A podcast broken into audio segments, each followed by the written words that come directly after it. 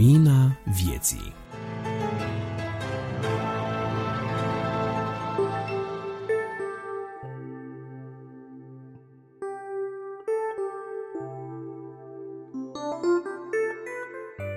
Bine v-am regăsit, dragi prieteni, la numărul din decembrie al revistei Lumina Vieții. Adi Tămășan aici pentru început cu nota redacției. Vă voi anunța foarte curând colectivul de colaboratori al revistei, însă până atunci să vă spun câteva lucruri despre emisiunea noastră, să vă spun câteva lucruri despre ce veți asculta aici, dar toate acestea nu înainte de a vă ura un frumos și călduros Hristos s-a născut. Sper că vă bucurați cu toții de aceste zile, sper că majoritatea dintre dumneavoastră aveți niște zile de vacanță și aveți ocazia să vă întâlniți cu familia, dar mai ales vreau să vă încurajez să vă întâlniți cu Iisus. La slujbă, la biserică, în rugăciune, acasă, în Sfânta Scriptură, oriunde aveți momente în care puteți să stați în prezența lui Dumnezeu, faceți-o cu bucurie, cu reverență și să ne luăm acest timp de reflecție la sfârșit de an, acest timp de reflecție la Iisus, Cel care s-a născut. Iisus, Cel fără de început, Iisus, Cel fără de sfârșit, eternul și veșnicul nostru Domn și Mântuitor. Misiunea noastră, după cum bine știți de acum, este aceea de a ajuta pe cei care îl caută pe Dumnezeu și care doresc să dezvolte o viață personală de slujirea lui Dumnezeu, să ajutăm așadar să găsească cele necesare în Scriptură, să fie echipați și îmbrăcați cu putere de sus, cu putere de la Dumnezeu, pentru lucrarea de slujire la care îi cheamă Dumnezeu. Nu ne angajăm în dispute interconfesionale, mai degrabă îi ajutăm pe cei care au fost răniți sau afectați de acestea, iar menirea noastră, așa cum am spus, este aceea de a răspândi Cuvântul lui Dumnezeu, indiferent de denominație sau biserica în care ne ducem în mod regulat. Avem aici un colectiv de colaboratori variat și, pentru că veni vorba din nou despre el, haideți să vă și spun despre cine e vorba. Avem subsemnatul Adi Tămășan, George Iordan, Grigore Frișan, Bogdan Suciu, Florin Scrob, pastorul Daniel Cocar, Cristi Simion, Marius și Carmen Motora, Nicu Turcu, Rodica Pelinel și acestora se adaugă Dumitru Tudorache și Cristian Caraman. Dar mulțumim și celor de la Radio Vocea Evangheliei și Alfa Omega T V pentru materialele furnizate de-a lungul timpului. Și acestora se adaugă cei pe care probabil mintea mea în fuga mare i-a scăpat din vedere, dar care au la fel de multă importanță și cărora le mulțumim la fel de mult ca oricărea dintre cei care au colaborat și luna aceasta la apariția revistei. Vă binecuvintez în numele Domnului și vă doresc audiție plăcută și cu mult folos.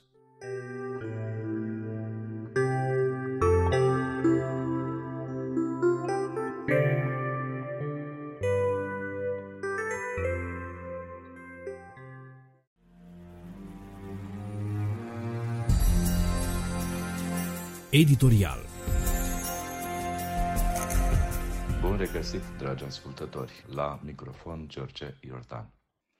În rubrica editorialului de astăzi, aș vrea să îngrupez câteva gânduri sub titlul Cadoul care bucură pentru eternitate.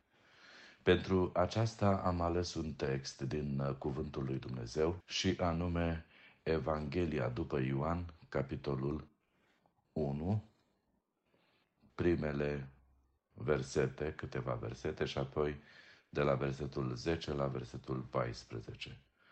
Iată ce spune aici. La început era cuvântul și cuvântul era cu Dumnezeu și cuvântul era Dumnezeu. El era la început cu Dumnezeu. Toate lucrurile au fost făcute prin El și nimic din ce a fost făcut n-a fost făcut fără El. În el era viața și viața era lumina oamenilor. Lumina luminează în întuneric și întunericul n-a biruit-o. Și de la versetul zece. El era în lume și lumea a fost făcută prin el, dar lumea nu l-a cunoscut. A venit la ai săi, dar ai săi nu l-au primit, dar tuturor celor ce l-au primit, adică celor ce cred în numele lui, le-a dat dreptul să se facă copii ai lui Dumnezeu, născuți nu din sânge, nici din voia firilor, nici din voia vreunui om, ci din Dumnezeu. Și cuvântul s-a făcut trup și a locuit printre noi, plin de har și de adevăr. Și noi am privit slava lui, o slavă întocmai ca slava singurului născut din Tatăl. Este o perioadă deosebită în care trăim și mai ales pentru faptul că sunt multe evenimente care se petrec în luna aceasta, începând cu Ziua Independenței, Sfântul Nicolae, nașterea Domnului Iisus Hristos, despre care aș vrea să vorbesc câte puțin. Iată ce aș vrea să vă spun, că în perioada aceasta, perioadă destul de, hai să spunem, avansată din toate punctele de vedere, omul n-a cunoscut până acum o perioadă mai tehnologizată, o perioadă mai bogată în cunoștințe, din toate punctele de vedere. Dacă ne gândim la politic, social, educațional, economic, din toate punctele acestea de vedere, avem așa de multe lucruri sau angoase, dacă vreți, angoase de atât de diversificate, de opinii, angoase de convingeri nebuloase, în care omul nu mai știe ce să aleagă. Tot felul de oameni care vin și spun, neavizați, sub studii pe care le citesc sau pe care le verifică sau nu le verifică, o vreme în care până chiar și platformele de informare, cum ar fi televiziunea, a ajuns să fie puțin credibilă sau din ce în ce mai puțin vizionată. Astfel se dă atenție informațiilor din diverse surse și resurse, slavă Domnului că sunt așa de multe, platforme de mediatizare, aflăm așa de diversificat lucrurile. Trăim chiar un soi de bufet de opinii, am putea spune, bufet, de, bufet suedez de convingeri, în care fiecare își poate alege propria credință. Am putea spune în felul acesta, și eu am credința mea. N-ați auzit lucrul acesta? L-aud foarte frecvent și sigur că și dumneavoastră auziți asta, ba mai mult, de ce nu? Și dumneavoastră puteți face afirmația aceasta, și eu am credința mea. Ceea ce ne spune evanghelistul Ioan, Evanghelie, știm că înseamnă veste minunată, veste bună. Iată vestea minunată pe care o dăm acest evanghelist al iubirii sau apostolul iubirii, cel care și-a pus capul pe pieptul Domnului Iisus Hristos. A ascultat bătăile inimii lui Dumnezeu, ce era de la început. Asta spune el, că acest cuvânt care era cu Dumnezeu, care era Dumnezeu, s-a făcut trup și a locuit printre noi, plin de har și de adevăr. A locuit în lumea aceasta, în viața aceasta, în lumea aceasta a suspinelor, a lacrimei, iar noi, în luna aceasta unde trăim, perioadă de cadouri. Fiecare aleargă în magazin după a găsi cadoul potrivit pentru persoana pe care o iubește. Fiecare așteaptă poate că un cadou. Nu știu ce așteptați dumneavoastră. Eu uh, am așteptat timp de vreo douăzeci și cinci de ani un uh, cadou care să mă resusciteze, care să îmi dăruiască o țintă în viață și care să mă asigure că pot să fiu iubit, că pot să fiu un om adevărat, că pot trăi dincolo de meschinătatea lumii acestea. Și iată că prin Cuvântul lui Dumnezeu, prin Sfânta Scriptură am înțeles cadoul suprem, adică Cel care s-a întrupat a venit aici ca să mă îndumnezeiască pe mine prin credința în El și pe dumneavoastră. S-a făcut om ca să ne îndumnezeiască, spune Sfântul uh, Gură de Aur. Este un uh, lucru extraordinar pe care îl face Dumnezeu. Ceilalți evangheliști, Luca și Ioan, îl prezintă și ei pe Domnul Iisus Hristos. Luca îl arată că a venit în lumea aceasta și a vrut să se nască. În perioada în care știm cu toții că mama Domnului Iisus Hristos împreună cu Iosif alergau din han în han și în casa de poposire nu s-a găsit loc pentru el. Singurul loc care a fost pentru Fiul lui Dumnezeu, darul lui Dumnezeu, a fost într-o iesle. Pe când evanghelistul Matei ne-l arată la fel, nașterea Domnului Iisus Hristos, de fapt prezentarea încă de la începutul Evangheliei, pe când Iosif se gândea să o lase pe Maria pe ascuns, îi se arată îngerul în vis și îi spune să nu te temi să o iei pe Maria, pentru că ce ți-a zămislit în ea este de la Duhul Sfânt. Și înțelege Iosif că a venit vremea ca să se împlinească mântuirea oamenilor prin nașterea celui care avea să se numească Emanuel, adică Dumnezeu este cu voi. Dragii mei, cel mai important dar al omenirii acestea este Mântuitorul sufletelor noastre. Ne aducem aminte de un eveniment petrecut în Evanghelia după Ioan, când în capitolul opt vin iudeii și spun: păi și noi suntem fiii lui Avram. Erau cumva îndreptățiți prin nașterea lor să fie iudei și fiii lui Avram. Domnul Iisus Hristos le spune un lucru de o importanță covârșitoare. Le spune: voi aveți de tată pe diavol, pentru că oricine spune o minciună trăiește în minciună și că diavolul este tatăl minciunii. Domnul Iisus mai spune în Evanghelia după Ioan: singurul om în universul acesta, în istoria rasei umane, care a putut să facă afirmația aceasta este Domnul Iisus. Și spune așa: eu sunt calea, adevărul și viața. Nimeni nu vine la Tatăl decât prin mine. Așadar, iată motivul pentru care Domnul Iisus Hristos a venit în lumea aceasta este ca oricine crede în Domnul Iisus Hristos să poată avea acces liber, să poată ajunge la Tatăl.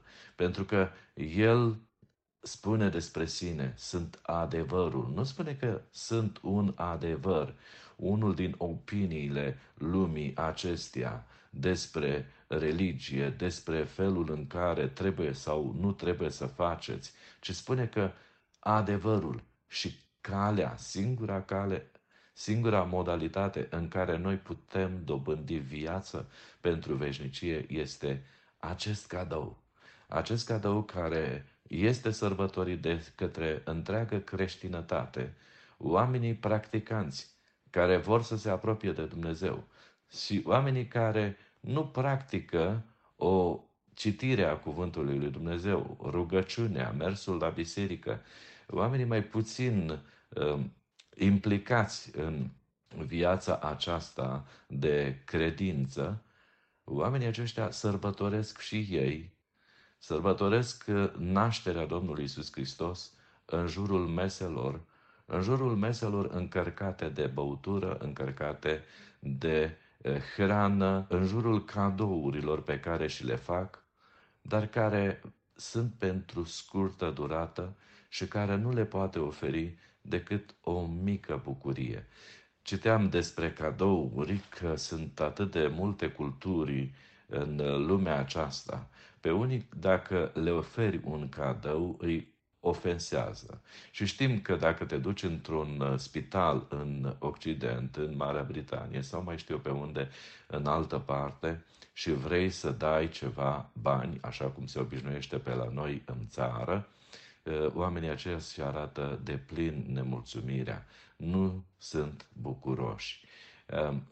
Sunt, pe de altă parte, undeva în Japonia, oameni care atunci când le oferi un cadou și ei îl primesc cu bucurie, știți ce face ofertantul? Mulțumește. Se bucură să poată ști că cel care i-a fost destinat cadoul se bucură. Și atunci mulțumește. Este un lucru care nouă ne cam lipsește, mulțumirea, recunoștința. Am fost în multe locuri și am întâlnit diferite persoane. Am fost și noi bucuroși să oferim câte ceva celor dragi sau câte ceva celor cu care ne-am întâlnit sau celor care ne-au solicitat ajutorul. Și am dăruit cu inimă dragă, cu inimă largă, cu toată bucuria. Am fost surprinși să observăm mulțumirea din partea altora sau recunoștința și, din ce în ce mai puțin surprinși, parcă, de la câte unele persoane care n-au știut să mulțumească, n-au mulțumit, n-au fost mulțumitori și nici măcar atunci când am trimis câte ceva prin poștă, n-au sunat să ne anunțe am primit. Nici măcar atât. Nu mai spun de mulțumire. Dragii mei, trăim în lumea aceasta care nu mai știe să se bucure de nimic. Nu mai știe să se bucure. Aș vrea ca noi să fim oamenii aceia care ne bucurăm de petrecerea aceasta extraordinară. Auzeam o reclamă la radio S O S de felul: ce bine să fie Crăciun în fiecare zi. Dragii mei, aș vrea să facem din fiecare zi un cadou.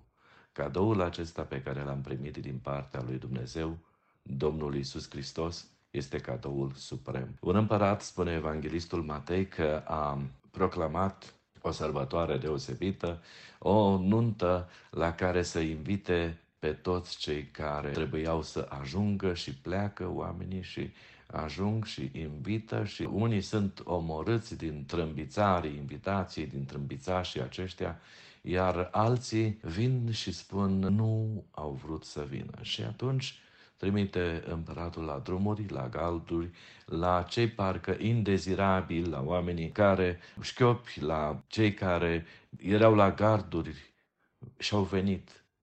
Și vine împăratul și vede în sala de primire pe unul îmbrăcat într-un costum nepotrivit, neadecvat și îi spune: prietene, tu, unde ți este haina de nuntă? De curând s-a sărbătorit ziua independenței în care mulți români au îmbrăcat costume naționale, au fluturat steaguri și s-au salutat, s-au salutat cu la mulți ani România, la mulți ani. Ce frumos! Costumul acesta super, mi-aduc aminte și eu de modul în care era așa în alb țesut cu roșu, cu tot felul de motive naționale. Foarte frumos costumul acesta. Mă gândeam la costumul nostru în care Dumnezeu ne va îmbrăca pentru totdeauna pe toți cei care am știut să primim cadoul acesta al venirii Domnului Iisus Hristos. El a venit ca să caute ce era pierdut, să caute și să mântuiască. Pentru mântuirea aceasta, Domnul Iisus Hristos a trebuit să meargă la moarte și încă moarte de cruce, pentru ca oricine crede în El, oricine a primit pe Domnul Iisus Hristos în inima Lui, în viața Lui, în mintea Lui, în gândurile Lui, în trăirea Lui de zi cu zi, să poată beneficia de eterna bucurie a mântuirii. Dragii mei, întrebarea aceasta se impune acum spre sfârșitul acestui editorial. În vremea aceasta, în care cu toții trăim bulversări politice, economice, educaționale și de tot felul, unde-ți este gândul, de unde-ți absorbi bucuria? Unde-ți este bucuria? Care-ți este cadoul la care aspiri? Cadoul ți-a fost dat prin dăruire, prin generozitate dumnezeiască. Domnul Iisus Hristos s-a întrupat, a locuit printre noi, plin de har și de adevăr. Adevărul suprem, cadoul eternei bucurii este acesta. Poate că veți primi acum de sărbătorile acestea vreun cadou, îl veți lua de sub brad, îl veți desface, vă va place sau nu vă va place. Dar cadoul acesta este pentru sufletul dumneavoastră. Dacă vă simțiți povara păcatelor, dacă vă simțiți sub fără de legile, sub gânduri, împovărați, întristați, dragii mei, aș vrea ca Domnul Iisus Hristos să vă umple de bucuria cadoului primit. Și dacă l-ați primit pe Domnul Iisus Hristos în inima dumneavoastră, bucurați-vă, mulțumiți, lansați rugăciunea aceasta de recunoștință și mulțumire la adresa lui Dumnezeu și spuneți: Doamne, îți mulțumesc pentru cadoul acesta etern. Fie ca să trăiesc bucuria aceasta în fiecare moment din viața mea și atunci când vom ajunge în împărăția lui Dumnezeu, vom avea costumul împărăției dragostei sale, costumul acela alb, costumul acela strălucitor, în care ne vom recunoaște toți cei care am știut să primim nu numai de sărbătorile acestei luni sau de nașterea Domnului Iisus Hristos cadoul, ci am știut să primim bunătatea harului lui Dumnezeu, mila lui Dumnezeu, dragostea lui Dumnezeu. Și voi încheia cu versetul de aur: fiindcă atât de mult a iubit Dumnezeu lumea, că a dat pe singurul lui Fiu, ca oricine crede în El să nu piară, ci să aibă bucuria veșnică, viața veșnică, cadoul etern. Domnul să vă binecuvânteze cu acest cadou, cu bucuria aceasta pentru veșnicie, pentru eternitate. Să vă binecuvânteze anul în care veți intra și fie ca fiecare clipă din anul viitor să vă fie un cadou din partea lui Dumnezeu pentru care să-i mulțumiți, numele Domnului Iisus Hristos.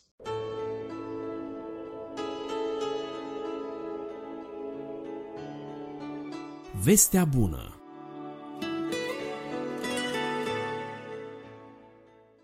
Pace tuturor!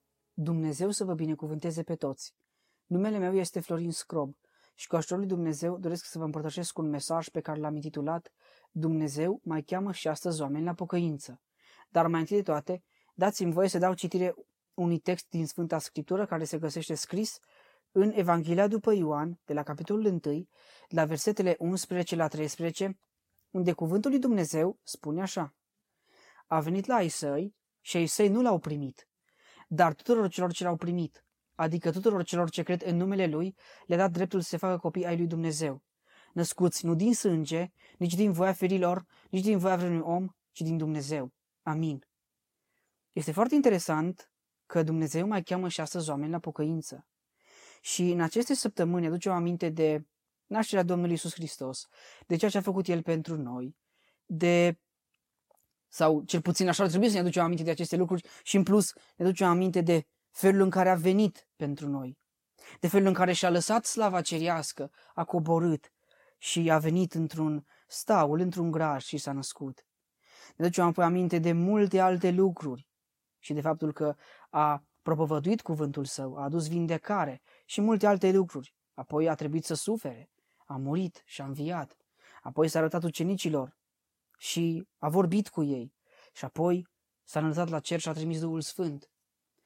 Și este bine să înțelegem că, din păcate, a venit, din păcate, ai săi nu l-au primit. El a venit la ai săi, din fericire a venit, dar din păcate ai săi nu l-au primit. Poporul Israel nu l-a primit pe Domnul Iisus Hristos. Și aș dori să ne gândim, noi astăzi suntem mai buni? Oare noi îl primim pe Domnul Iisus în viețile noastre? De sărbători, când vine vremea să ne amintim de nașterea Domnului Iisus Hristos, despre ce vorbim mai mult? Ce se mediatizează mai mult? Venirea Domnului Iisus Hristos? Sau se vorbește despre brad, Moș Crăciun, cozonaci, mâncare și așa mai departe? Nu este rău să avem mâncare bună, nu este rău să avem lucruri bune, dar în primul rând trebuie să înțelegem care este esența, și anume, esența este că Domnul Iisus Hristos a venit pe pământ pentru ca noi să fim salvați de păcat, pentru ca noi să fim salvați de boala aceasta a păcatului, pentru ca noi să fim răscumpărați, pentru ca păcatele să ne fie iertate și pentru ca să avem o viață nouă, o viață veșnică. Aceasta este esența și este bine să o înțelegem, pentru că din păcate nu înțelegem acest lucru și din păcate noi îl scoatem pe Domnul Iisus Hristos din această sărbătoare, scoatem sărbătoritul din sărbătoare și punem alte elemente care nu sunt așa de importante, unele nu sunt importante deloc, în loc să punem pe primul plan sărbătoritul care este Domnul Iisus Hristos. Este bine să înțelegem că prin faptul că Domnul Iisus a venit pe pământ, noi acum avem salvare și iertare și putem să ne considerăm fii ai lui Dumnezeu. Cum? Și vom observa, prin credință, prin faptul că ne încredem în Dumnezeu și prin faptul că noi putem și noi credem în numele Domnului Iisus. A venit la ai săi și ai săi nu l-au primit. Dar slavă lui Dumnezeu că sunt și din poporul lui Israel care încă care s-au întors la Dumnezeu și sunt oameni din poporul lui Israel care se întorc la Dumnezeu și, și chiar și noi dintre neamuri, dintre neamuri sunt care s-au întors și slăvit să fie Dumnezeu pentru aceasta, pentru că și noi neamurile putem să fim considerați prin credința în Domnul Iisus Hristos, putem să fim considerați așadar copii ai lui Dumnezeu. Și observăm în versetul doisprezece faptul că Dar tuturor, dar tuturor celor ce cred în el, adică spune aici și parafrazez acum, celor ce cred în numele lui le-a dat dreptul să se facă copii ai lui Dumnezeu. Și ce frumos este să știm că avem dreptul acesta, să fim copii ai lui Dumnezeu. Și noi vrem drepturi, vrem multe drepturi. Și este bine că există drepturile, drepturile omului, drepturile animalelor și așa mai departe. Dar printre acestea avem un drept și anume avem dreptul să ne numim copiii lui Dumnezeu. Cum? Prin credința în Domnul Iisus Hristos. De celor ce cred în numele Lui, le-a dat dreptul să se facă copii ai lui Dumnezeu. Ce frumos! Și acum se pune întrebarea, l-ai primit pe Domnul Iisus în viața ta? Ai credință în Domnul Iisus? Crezi în Domnul Iisus Hristos? Dacă da, slavă Domnului, dacă nu, poți veni la Dumnezeu. Și întrebarea se pune, cum poți veni? Prin credință, recunoscând că ai nevoie de iertare, recunoscând că ești păcătos sau păcătoasă, recunoscând că ai nevoie de iertare și de eliberare și dacă recunoști aceste lucruri, poți fi considerat copil al lui Dumnezeu. Ce frumos! Și observăm un alt lucru, născuți nu din sânge, nici din voia vreunui om, nici din voia ferilor, ci din Dumnezeu. Și dacă știm aceste lucruri, că putem să ne considerăm și permiteți-mi să repet din nou versetul, mă scuzați, l-am spus greșit, l-am repetat din nou. Versetul treisprezece din Evanghelia după Ioan, capitolul unu spune așa: născuți nu din sânge, nici din voia ferilor, nici din voia vreunui om, ci din Dumnezeu. Dacă înțelegem acest lucru, este ferice de noi. Și în ce constă lucrul acesta? Constă în faptul că odată ce am recunoscut faptul că avem nevoie de Dumnezeu și odată ce am venit la Dumnezeu și l-am rugat să preia controlul vieții noastre și am recunoscut că avem nevoie de El, vom avea parte de nașterea din nou. Vom avea parte de o transformare a minții noastre, o transformare care o face Duhul Sfânt al lui Dumnezeu. Ce frumos! Și apoi vor urma și alte elemente pe care Dumnezeu prin care Dumnezeu își va desăvârși lucrarea și Dumnezeu va lucra în viețile noastre. și Dumnezeu lucrează și ne conștientizează de faptul că avem nevoie și de botez, avem nevoie și de alte lucruri. Sunt multe de spus aici, dar pot să vă spun un lucru, și anume, prin credința în Domnul Iisus Hristos, putem să ne numim copiii lui Dumnezeu și Dumnezeu va face transformare în mințile noastre. Dar acum întrebarea se pune, credem noi lucrul acesta? Crezi tu lucrul acesta? Cred eu lucrul acesta? Prin credință putem fi considerați fii ai lui Dumnezeu. Așadar, dacă știm lucrul acesta, dacă avem această speranță, haideți ca în, această, în acest an, în această perioadă a anului, și nu doar în această perioadă a anului, ci de acum încolo în viața noastră, să existe gândul acesta, că noi trebuie să ne gândim la sărbătorit, la Domnul Iisus, și că prin Domnul Iisus avem iertare de păcate și că prin Duhul Sfânt al lui Dumnezeu se fa- poate face în viața noastră. Prin credința în Domnul Iisus și prin Duhul Sfânt se poate face lucrarea aceasta de transformare. Slăvit să fie Dumnezeu pentru aceasta. Amin. Dumnezeu să ne binecuvânteze pe toți și să ne facă să înțelegem importanța venirii Domnului Iisus Hristos pe pământ și faptul că putem fi considerați copiii lui Dumnezeu prin credința în Domnul Iisus și prin faptul că prin Duhul Sfânt Dumnezeu face transformare. Dumnezeu să ne binecuvânteze pe toți. Amin. Lapte și bucate tare.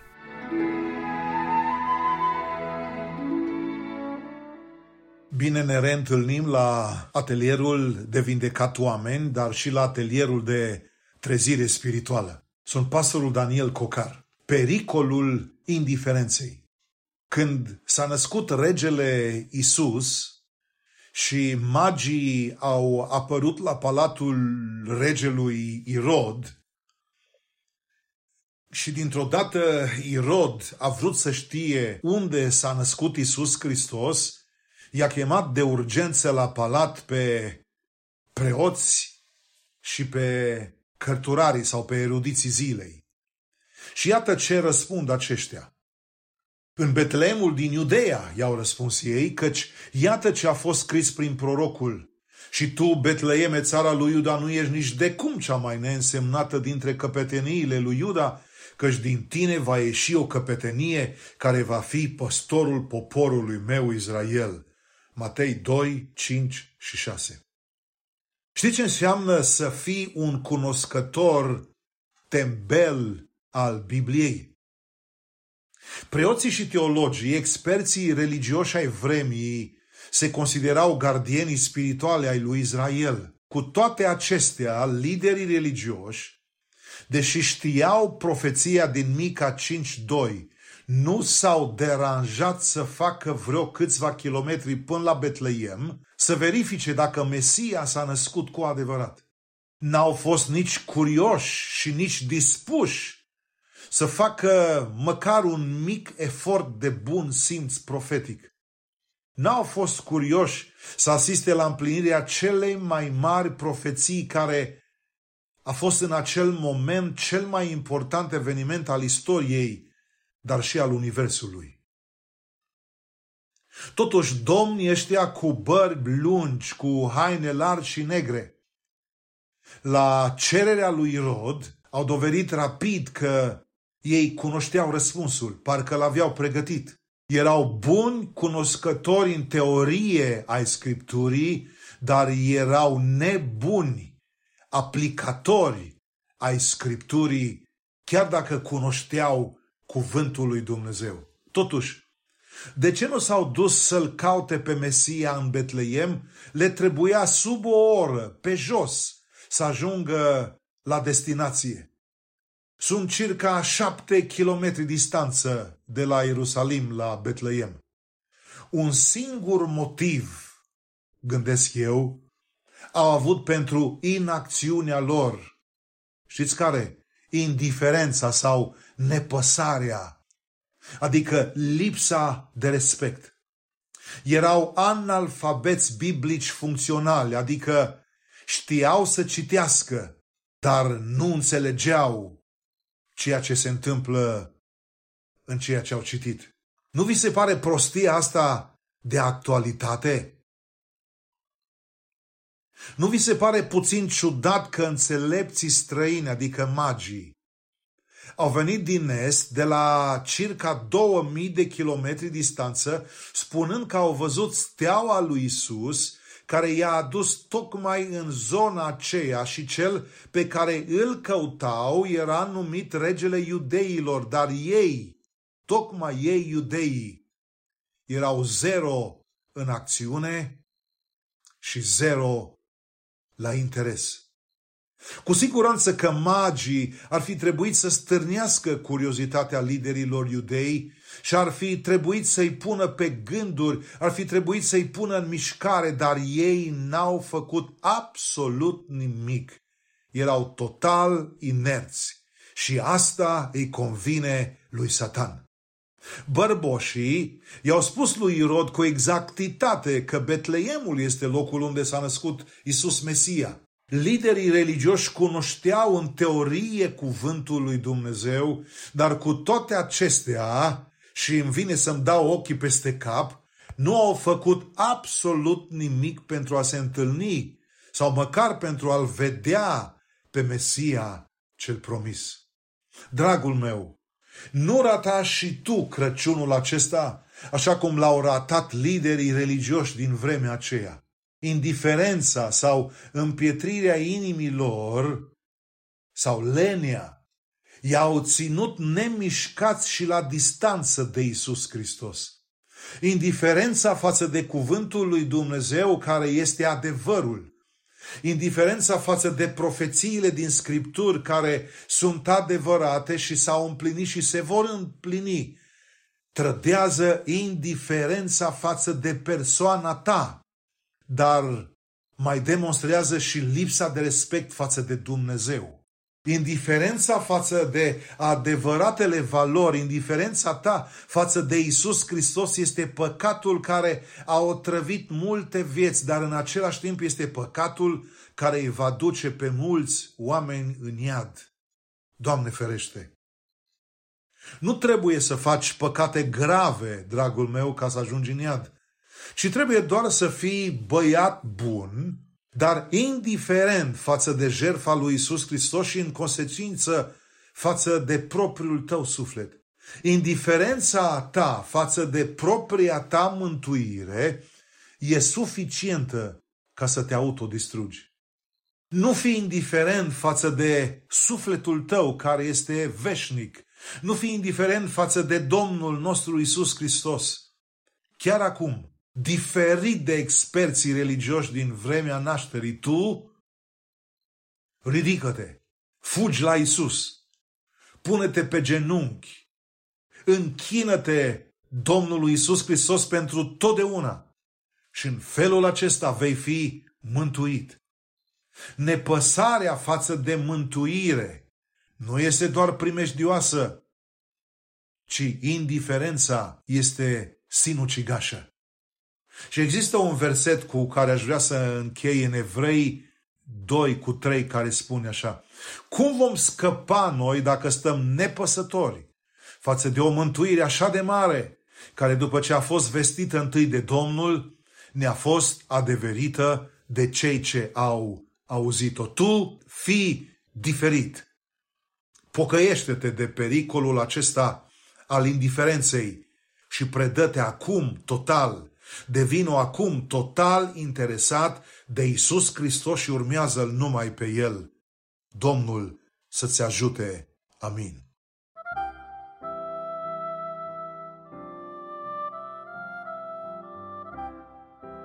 Gânduri pe portativ.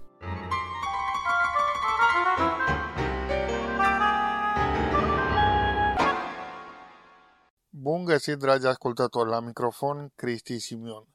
Suntem la Gânduri pe portativ. Începem o serie de emisiuni realizate de Cristian Caraman, solist la Teatrul de Operetă Ion Dacian din București. Emisiunile sunt preluate de la Vocea Evangheliei București. Haideți să ascultăm spre slava lui Dumnezeu.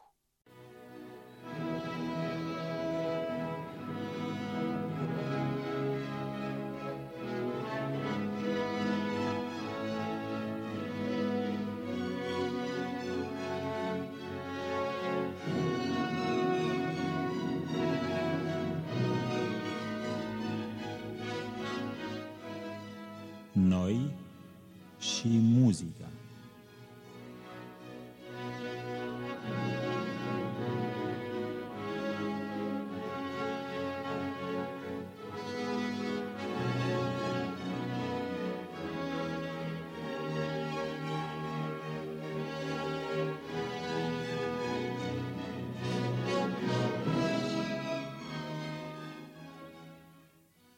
Bun găsit la emisiunea Noi și muzica. Strâng faptele cu grijă și cu sârg și nu mi-ajung o sută și o mie. Dar după ce le aleg și dau un pârg, vreau să obțin cu ele armonie. Prin conștiință lucrurile se leagă între ele și dimensiunile timpului capătă coeziune organică. Fiecare gând, fiecare cuvânt, fiecare fapt se conjugă și interacționează în direcția cerută de momentul contemporan. Dar numai conștiința este purtătoarea marilor forțe ale istoriei. Vom parcurge împreună drumul care ne duce spre arta sunetelor, cu scopul de a înțelege această artă și pentru a ne bucura de frumusețea mesajului spiritual al muzicii. De fapt, muzica este arta care exprimă cu ajutorul sunetelor sentimente, stări și atitudini psihice. Enescu, referindu-se la dialectica vorbirii muzicale, spunea că muzica este o acțiune, un ansamblu de fraze care exprimă idei și mișcări pe care le conduce în diferite direcții. Muzica are întotdeauna un mesaj care trebuie înțeles, înțelegere care constituie un act intelectual complex de atitudine reflexivă față de muzică. După unele păreri, muzica este arta ce creează numai emoții. Hegel a afirmat în estetica sa că muzica are de-a face exclusiv cu mișcări spirituale. Este adevărat că sentimentul are un rol preponderent în muzică, opera muzicală creând ascultătorului la un prim contact o stare emoțională puternică. Dar muzica se adresează nu numai afectivității ascultătorului, ci și intelectului. În felul acesta, muzica ne dezvăluie semnificații mult mai bogate și mai complexe. Este adevărat că citim literatura ca pe o hrană care ne dă forță spiritului, intelectului, dar și muzica oferă puteri nelimitate sufletului omenesc. Pe paginile Vechiului Testament îl vedem pe David, mai târziu împărat al Israelului, care prin sunetele harfei sale stăvilea puterea duhului rău care venea peste Saul. Iar în Noul Testament ni se spune cum Pavel, apostolul, împreună cu Sila, fiind întemnițați în închisoarea din Filipii, se rugau și cântau cântări de laudă lui Dumnezeu. Deodată s-a făcut un mare cutremur de pământ, s-au clătinat temeliile temniței, s-au deschis ușile și s-au dezlegat legăturile fiecăruia. Deci vedem cum cântecul are puteri nelimitate în a elibera ființa umană de sub robia întunericului. Muzica, a idoma literaturii, poate deveni un manual al vieții dacă se caută pătrunderea în profunzimea conținutului ei. Beethoven, supranumit Titanul, Gânditorul, spunea că muzica este o revelație mai înaltă decât orice înțelepciune și filozofie. Cine pătrunde în sensul muzicii mele va scăpa de ticăloșia în care se trăiesc ceilalți oameni. Atunci când pătrunzi în sensul profund al muzicii, ajunge în inima formei sonore, unde se află sursa oricărei înțelepciuni. Muzica este înțelepciune, spunea Giselle Brelet, iar psalmistul ne îndeamnă să cântăm cântări înțelepte. Înțelepciunea este un dar de la Dumnezeu prin care se formează adâncimea morală a omului, a felului său de a fi, din care se nasc faptele și opera sa, mesajul său către lume. Adâncimea înțelepciunii în muzică cuprinde adevărul, iubirea și puterea de luptă, care ne dă biruință asupra întunericului. Marile opere muzicale au fost create prin înțelepciunea lui Dumnezeu. El dă înțelepciune și pricepere, dar ne atenționează să nu ne considerăm singuri înțelepți. Un astfel de creator în muzică care a ajuns la adâncimea înțelepciunii a fost Beethoven. Valoarea operei beethoveniene constă tocmai în adâncimea morală. Stând sub influența muzicii lui Beethoven, simți cum devii mai grav, mai convins de însemnătatea vieții, mai hotărât să te consacri unei cauze mari. Forța lui în construcția muzicală este imensă.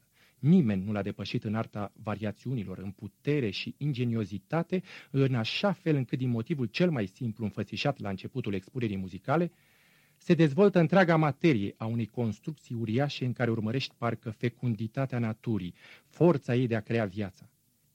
Ascultând Sinfonia cincea, supranumită Sinfonia Destinului, se observă cum cele patru sunete de la început, ce sună ca o chemare la luptă, sunt trecute tuturor grupelor instrumentale pe rând, revin după intercalarea unui alt motiv, încât parcă toată zarea se umple de apelul lor eroic, căruia omul trebuie să-i răspundă prin luptele și sacrificiul său.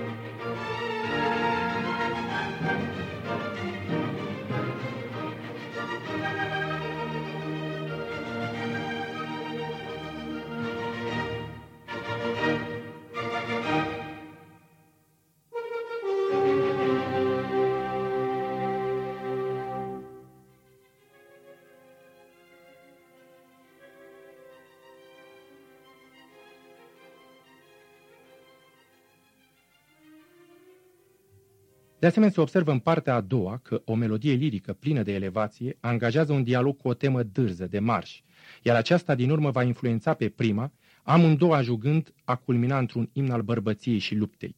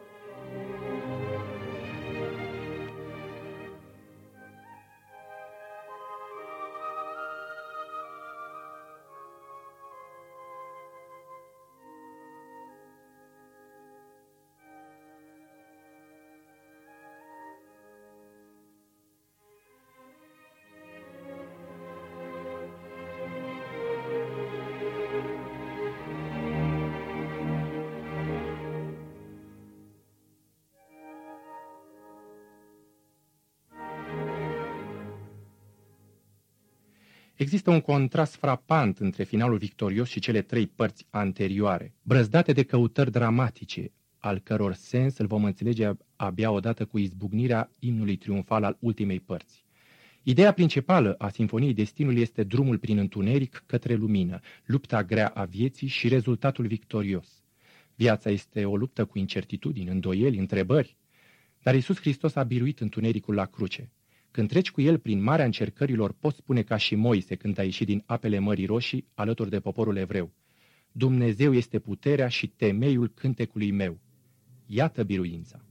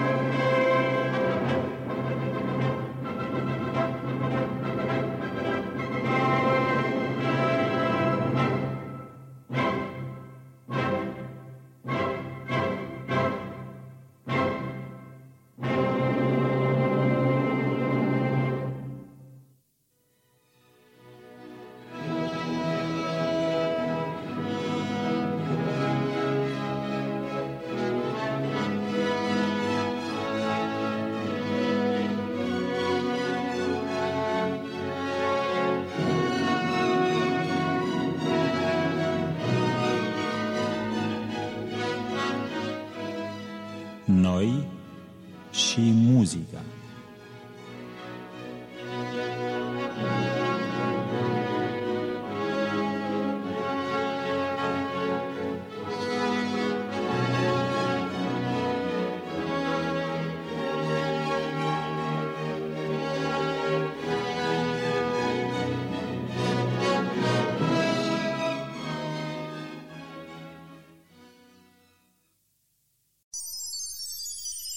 Profunzimi.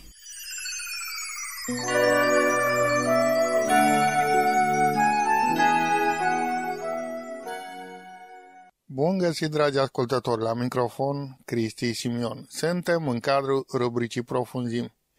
Avem o meditație de Carmen Motora, clipa de adevăr cu Dumitru Tudorache și o poezie recitată de Marius Motora. Fiind sfârșit de an, vă urez sărbători fericite. Haideți să ascultăm spre slava lui Dumnezeu.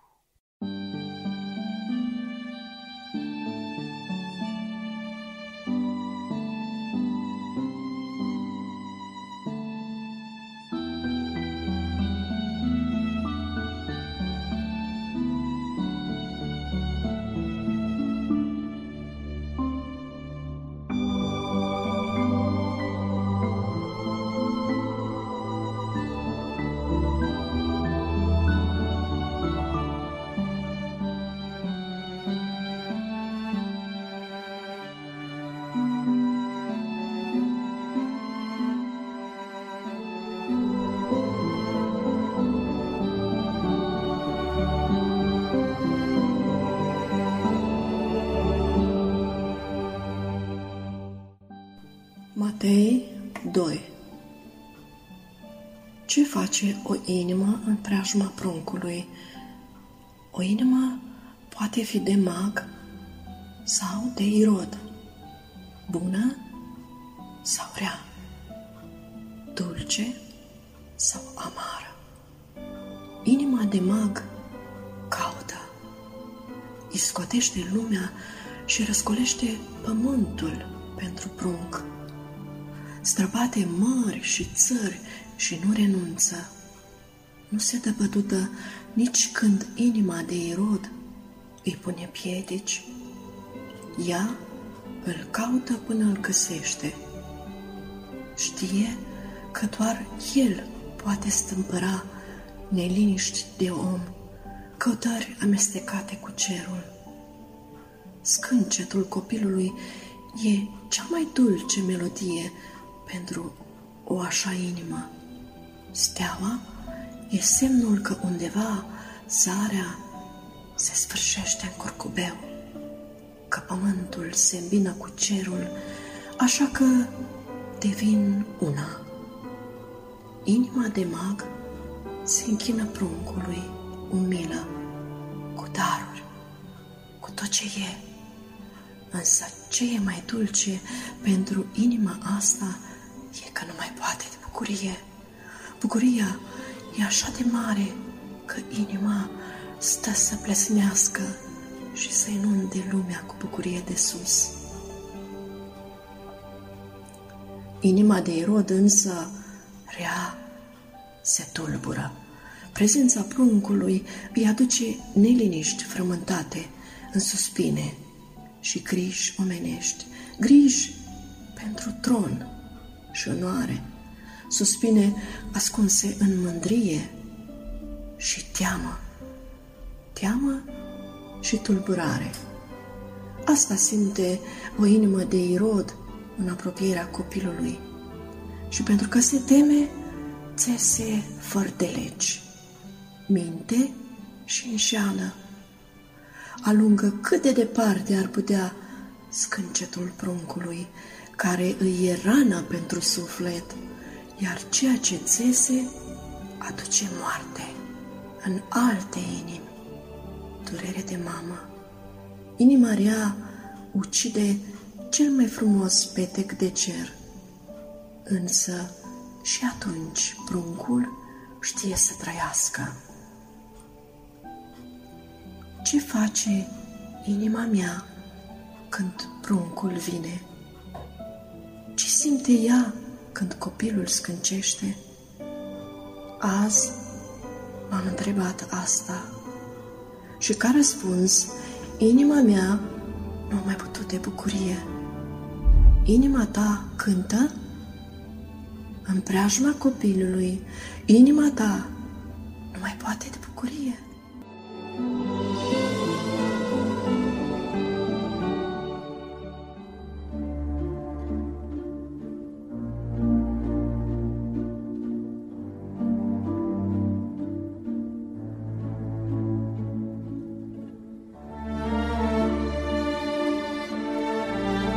Meditația de astăzi se întemeiază pe cuvintele lui Dumnezeu care spun următoarele.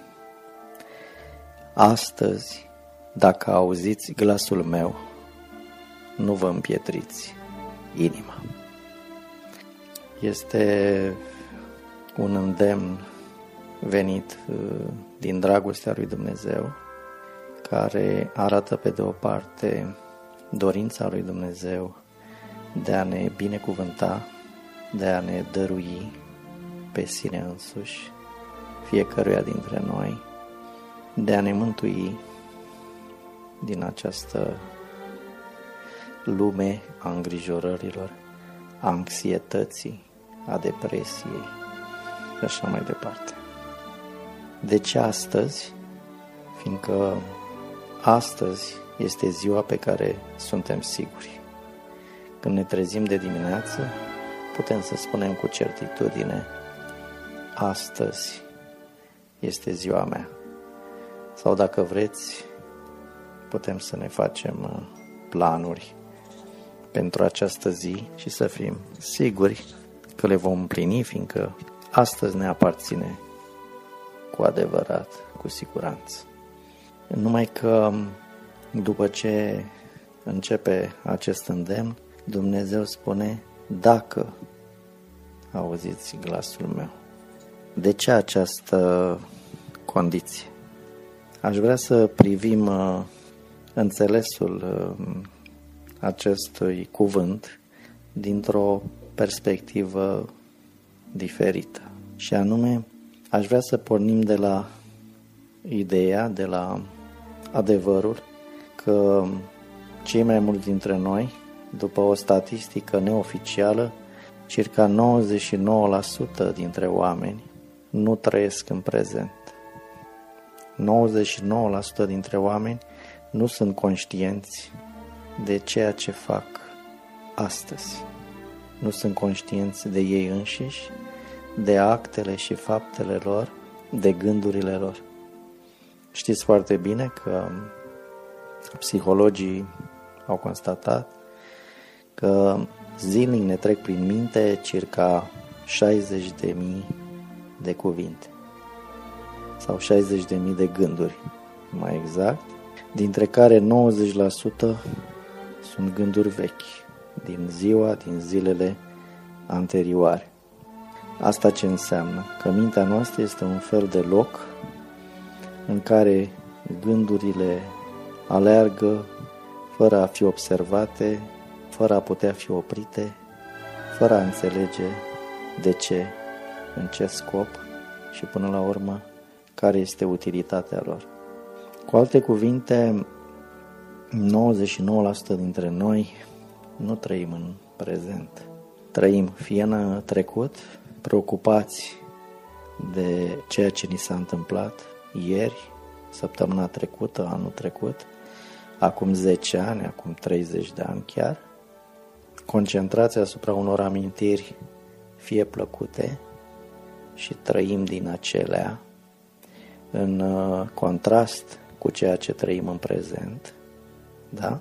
Fie de amintiri negative care ne alimentează noi și noi gânduri, chiar și gânduri de răzbunare.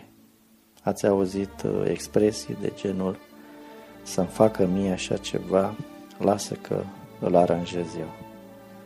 Eu cu ochi eu, o să vadă el sau ea. Nu? Și atunci ne concentrăm, ne facem treaba ca niște roboți, ne facem jobul mâncăm, ne ridicăm chiar și la masă, ne concentrăm asupra altor lucruri. Cu copiii discutăm puțin, ne uităm la televizor, citim o carte, dar gândul nostru este tot acolo. Să ne facem un plan, să vedem cum, cum reușim să ne satisfacem orgoliu sau alte, alte lucruri. Fie trăim în viitor pe baza gândurilor, a imaginației, care ne prezintă înaintea noastră un film în care lucrurile vor fi fie pozitive, fie nemaipomenite, în care ne vom schimba, vom avea satisfacții, ne vom îmbogăți, vom ajunge, vom deveni, fie pe baza unor scenarii negative, vom rămâne fără serviciu sau fără cineva sau lucruri, și de aici îngrijorării, intrări în panică și așa mai departe. Ne este foarte greu să oprim acest iureș al gândurilor, fie în trecut, fie în viitor, pentru ca să ne concentrăm asupra prezentului, asupra lui astăzi, asupra zilei de astăzi.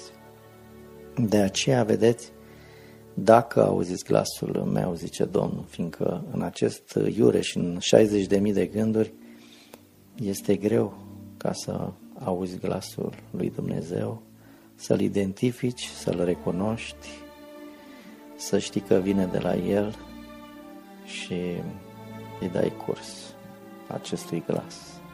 Apoi mai este și problema împietririi inimii. Și cum să nu ai o inimă de piatră, o inimă care nu simte, nu simte bunătatea din glasul lui Dumnezeu. Știți că Biblia spune că bunătatea lui Dumnezeu ne îndeamnă la pocăință, în condițiile în care am devenit niște roboți care trăim în orice alt timp, numai în timpul prezent. Nu. De aici și importanța tăcerii atunci când ne rugăm, fiindcă ne-am obișnuit să spunem aceleași lucruri, aceleași cuvinte ca pe o poezie și nu încercăm să tăcem, să nu ne mai gândim la nimic și pur și simplu să contemplăm acel timp al rugăciunii, înțelesul unui cuvânt, adâncimea lui și, de ce nu, să putem auzi glasul lui Dumnezeu dacă va voi să ne vorbească. Aceasta am dorit să aduc înaintea voastră și nădăjduiesc să încercăm cât mai mult să trăim în prezent, să trăim în acest astăzi, să auzim glasul și să nu ne împietrim inimile.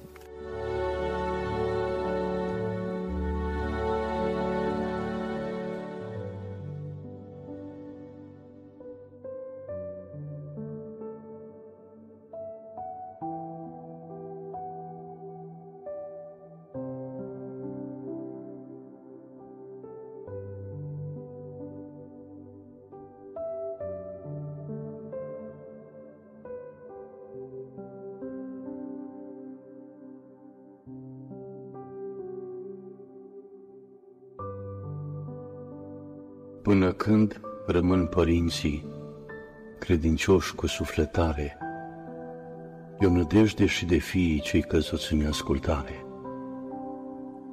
Dar când și părinții caută căile de șerpeciunii, învoind nelegiuirea, nu-i nădejde de niciunii. Prețuiți pe credincioșii ce viți frați, părinți și soți, cât i aveți, mai e o nădejde, când nu-s ei, e vai de toți.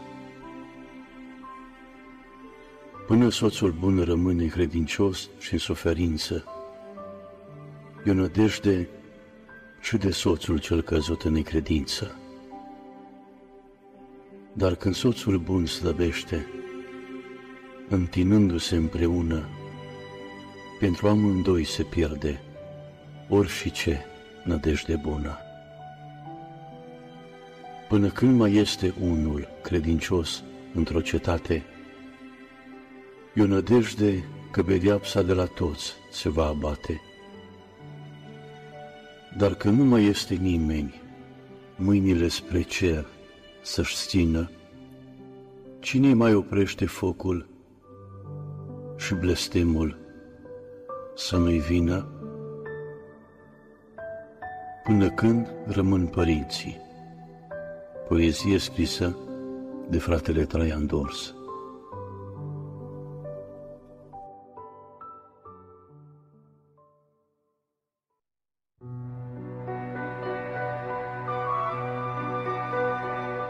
Mărturie.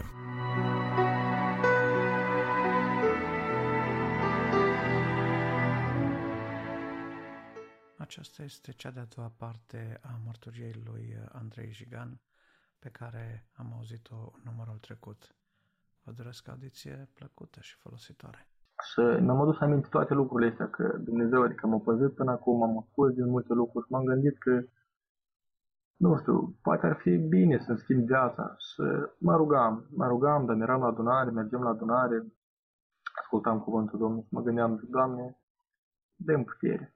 Și fiecare dimineață vine păstorul cu mașina, am intrat pe poartă, eu deschidem poarta, o saltam, spuneam, frate păstor, azi vreau să mă pocăiesc, azi vreau să-mi predau viața lui Dumnezeu. Și numai să începea adunarea, mă duceam, spuneam, frate păstor, nu pot, nu, nu pot, nu-s gata, nu-s gata. Și așa, o lună, jumate, două. Când îmi trezea, am spus, frate păstor, asta e gata, până aici. Până aici, după ce m-am pocăit, dar cum m-am pocăit? Când stăteam pe primul scaun, stăteam în picioare, vroiam să ies. Când cânta cântare, când a spus că în timpul cântării puteți ieșiți care vreți să vă predați viața lui Iisus, îmi tremurau picioarele foarte tare, parcă știți, închidem ochii și parcă vedem o setcă, așa o plasă de asta care stă la, la poartă, la, la, la, la fotbaliști, poate, care nu mă lăsa. Adică credem că dacă fac un pas, cad jos, dar, dar mă gândeam, păi și una scad, mai, mai jos de pe mâna n-a scad, dar scad, am să mă scot și mă duc mai departe. Deci am făcut pasul ăsta în șir. Tot s-au rugat pentru mine, au fost niște, niște clipi care nu se poate, nu se poate dispus în cuvinte, asta nu mă pot să mă înțeleagă. Cel care și-a predat viața la Dumnezeu, care l-a arătat Dumnezeu în inimă, care, care a simțit și a trecut prin lucrurile astea. Și prietenii, după ce au aflat că m-am pocăit, au spus, vai, leleu, ce-ai făcut, bre? Te-ai stricat la cap, te-ai îmbolnăvit, ți-ai ieșit din minți, și cu tine, care pocăit, bre? Tu ești bapterii, tu ești cum tu te-ai... Cum m-ai îndrăznit? Nu le veneau la mine, mi-a crede că eu m-am pocăit. Tot, tot spuneau că sunt bolnav de cap, dar eu spuneam, băi, până acum nu eram bolnav de cap, că aș vrea să fiți și voi bolnavi de cap, așa cum îți bolnav eu de cap acum. Acum, prietenii mei, dar ne întoarcem mai, mai, mai târziu la prietenii cei cu, cei cu dânsi acum și cei cu mine acum. După ce m-am pocăit, să vă spun că viața de creștin nu e ușoară, ea e ca un trandafir. Sunt și ghimbi, dar ea și miroasă. Știți? Acum trăiesc într-o nădejde.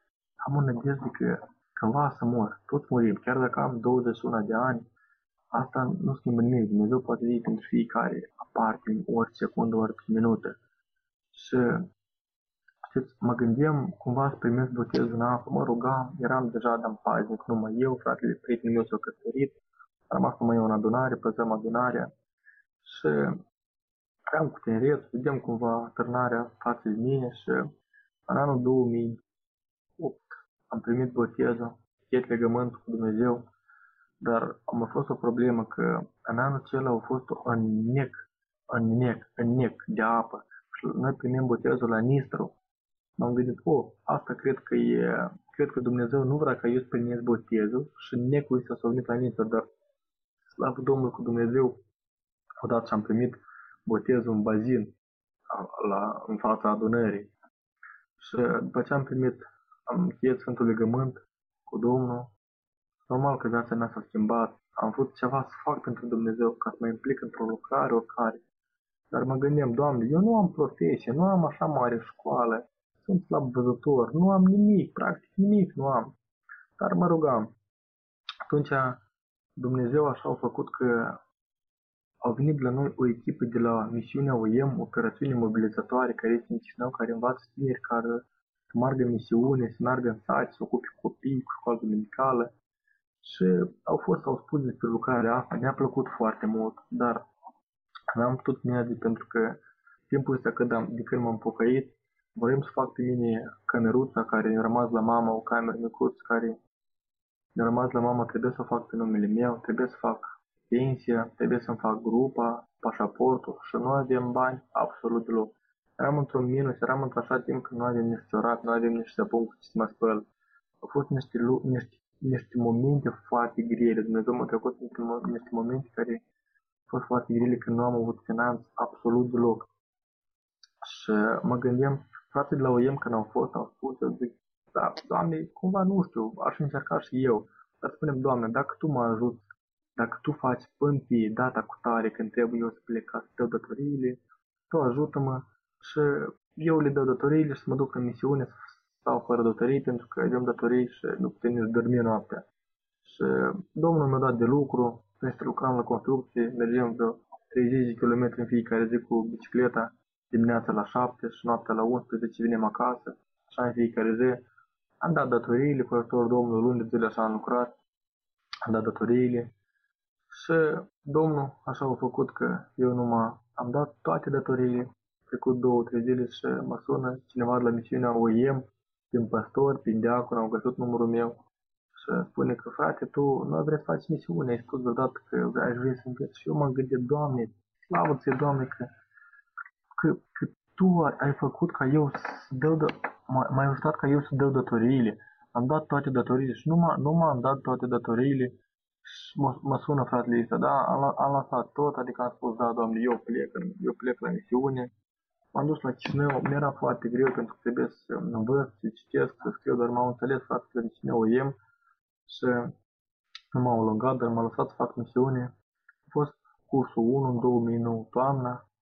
Cursul, după cursul unu am mai fost în adunare, atunci, după, după cursul ăsta, am fost în orașul Cahul, unde se face aici o lucrare cu invalidii, la un prieten în ospițeie și am fost la adunare și am făcut niște cunoștințe cu fratele Dima Mihaiul Gorovcianu, care se ocupă cu invalidii de mai mulți ani, care este și el invalid de treizeci și trei de ani, în cărucior.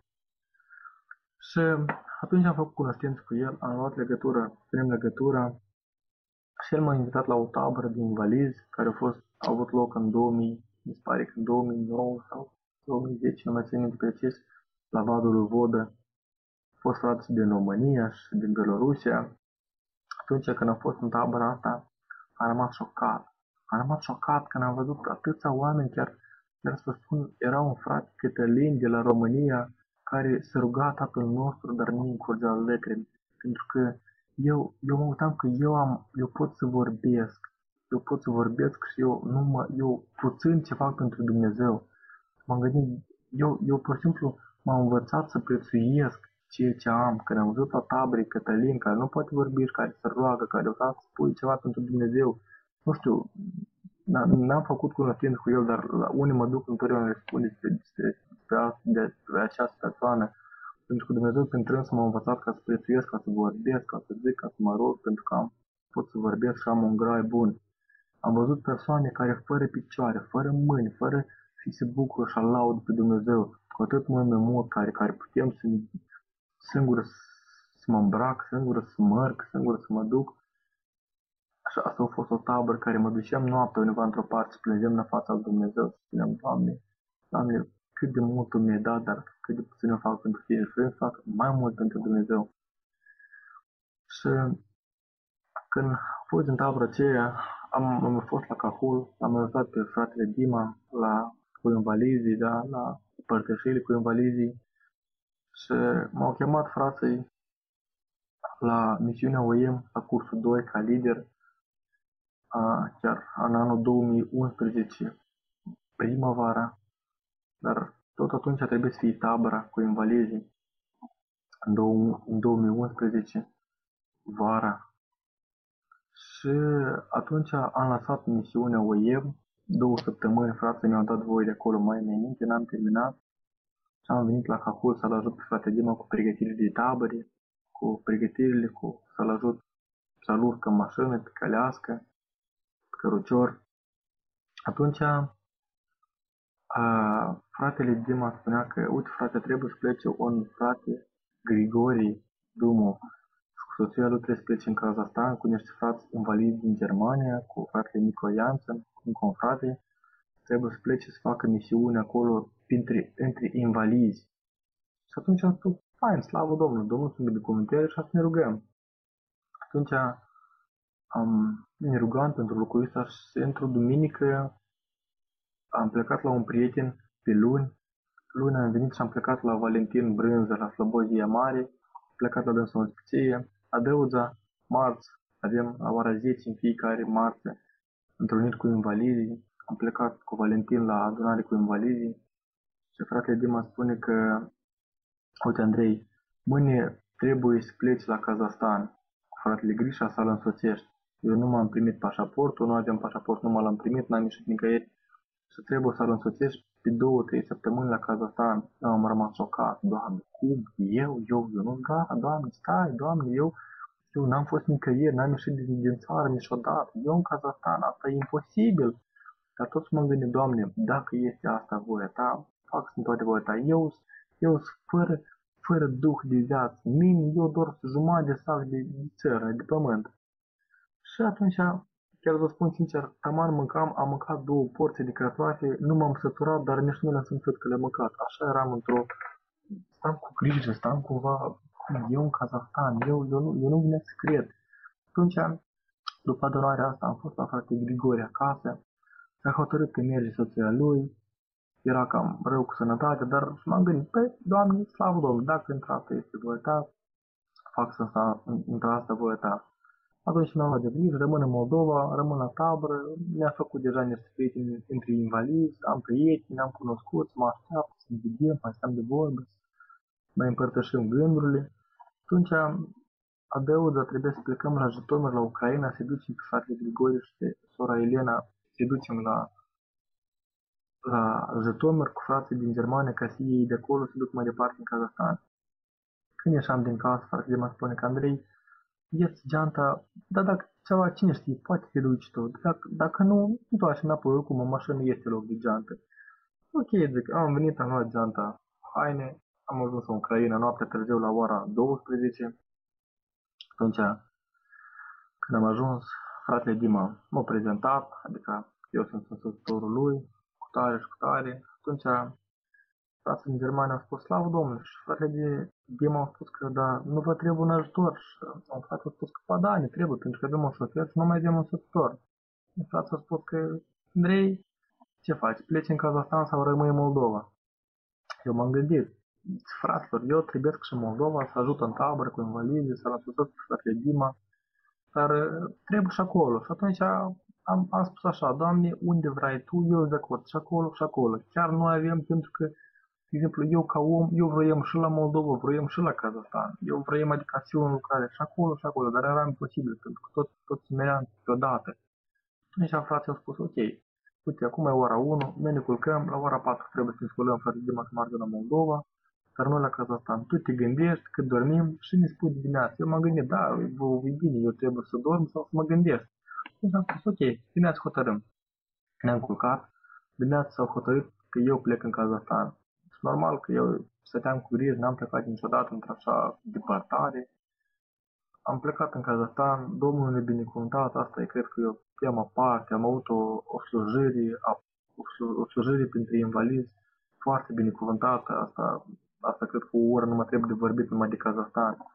Atunci am venit din Kazahstan, tot ne-am făcut prieteni și Dumnezeu ne-a binecuvântat ca să plecăm tot în vara trecută, în două mii unsprezece, ca să fiu însoțitor la fratele Dima. Plecăm în Belorusia cu o echipă de treisprezece persoane din Moldova. S-a întoarce din Belorusia, Dumnezeu ne-a binecuvântat ca să plec în Germania, tot în anul ăsta, la niște prieteni care am fost în Kazahstan, într-o tabără cu invalizi. Și Dumnezeu își face lucrarea Lui prin viața mea. Eu, eu dacă cinstit uneori, mă mir, mă mir ceea ce face Dumnezeu pentru mine. Și slavă Domnului, vecinii mei, unii, unii se uimesc cum m-a schimbat Dumnezeu, dar alții, alții vor, nu știu, să mă văd în pământ. De exemplu, eu trăiesc într-un apartament, într-o, nu știu cum se numește în român, într-o obșejite, așa, într-o, într-o cameră care erau făcut pentru studenți. După ce a murit mama mea, camera aceea erau trubele, plesneau trubele, erau șoareci, guzgani, șobolani mari, erau ploșnici, păduci, gândaci și era un miros imposibil în camera mea. Trebuia să dau tot tencuială jos, spăl apă cu clor pe pereții, să arunc toată mobilă pentru că tot era vechi, tot, tot, tot. A scos tot din camera aceea. Cu ajutorul Domnului și cu ajutorul unilor frați, am făcut deja din două mii șapte, fac până în ziua de azi încă reparație, încă nu am terminat reparația asta, dar cred că Dumnezeu e mare și Dumnezeu care a fost mâna Lui până acum asupra vieții mele și mai departe a fi mâna Lui asupra vieții mele.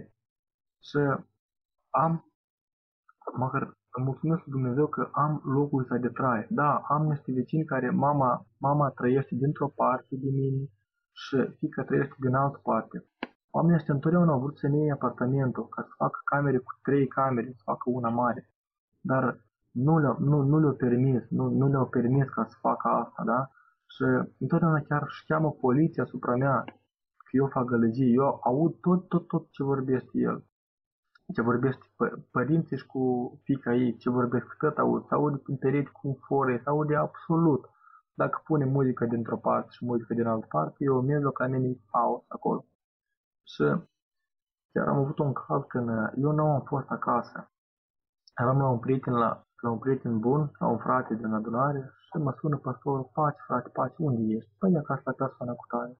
Cum e persoana cu tare? Că vecinii tăi ne-au sunat și au spus că tine acolo e muzică, să auzi fetii, să auzi țigări, biet, ce faci acolo? Zic, nu frate, eu nu sunt aici, vecinii într-atât au ură că vor să mă, mă îngroape de eu, dar Dumnezeu dă putere, dă putere ca să... Se zis în toate astea, dă putere ca să, ca să trec prin toate astea. E foarte greu. Chiar au fost așa momente, să spun sincer, e, e, e bine să fii creștin, da, dar au fost așa momente când venim de la adunare, chiar iarna trecută au fost așa, când venim de la adunare și când vii de la adunare nu am condiții, nu am nimic și eram într-așa o depresie, chiar mă gândeam la, la gânduri de sinucidere.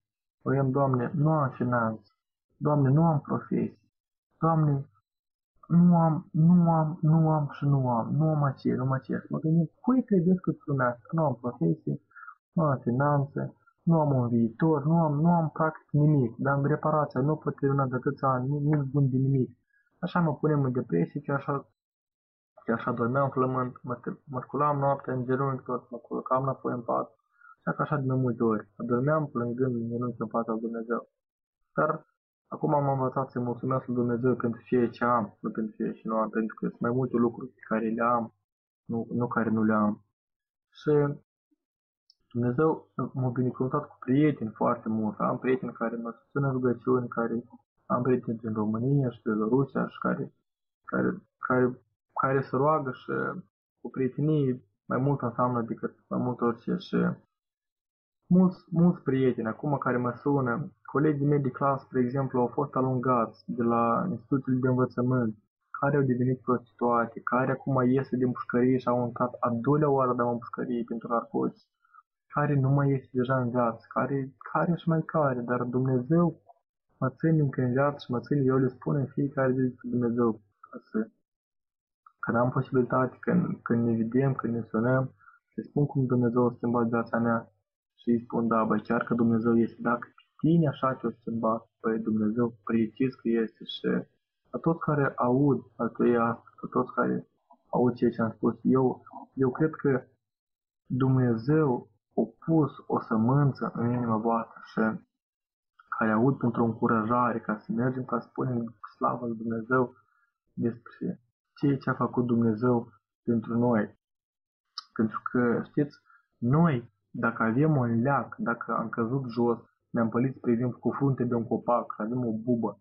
Noi am dat cumva cu, cu un fel de leac și buba asta ne-a trecut.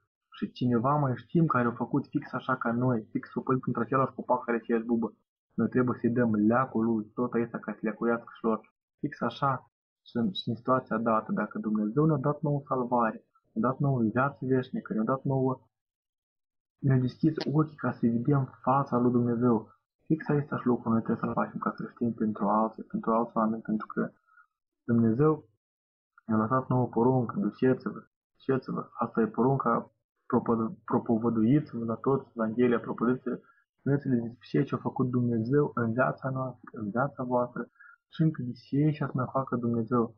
Pentru că mâna lui Dumnezeu a fost până acum cu noi, mâna lui Dumnezeu o să fie și mai încolo.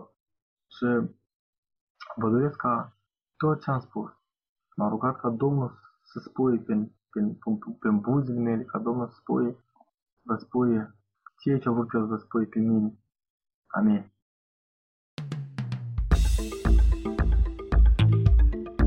Enciclopedie. Aspirator pentru plămâni? Îl purtăm fiecare și putem să învățăm despre el la momentele creației de astăzi. Iar acum, invitatul emisiunii, doctor Livius Percy.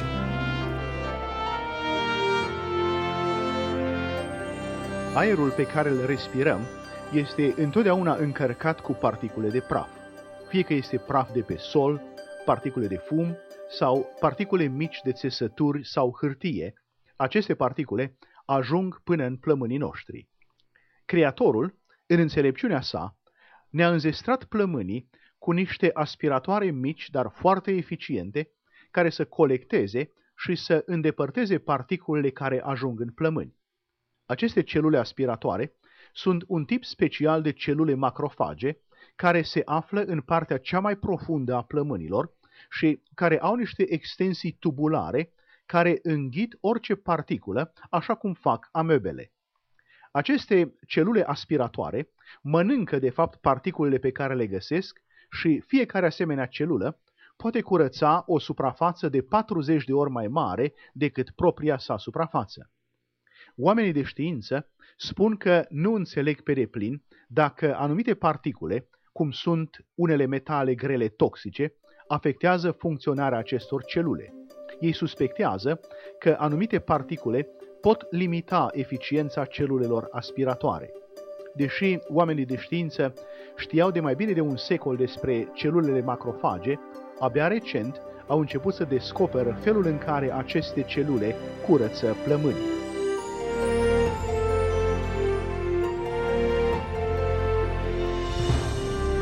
Putem fi recunoscători că avem un creator inteligent care cunoaște nevoile noastre și a găsit deja cele mai bune soluții pentru întreținerea sănătății. Medici care folosesc invenția lui Dumnezeu. Să aflăm despre ea la momentele creației de astăzi. În continuare, invitatul emisiunii, doctor Livius Percy.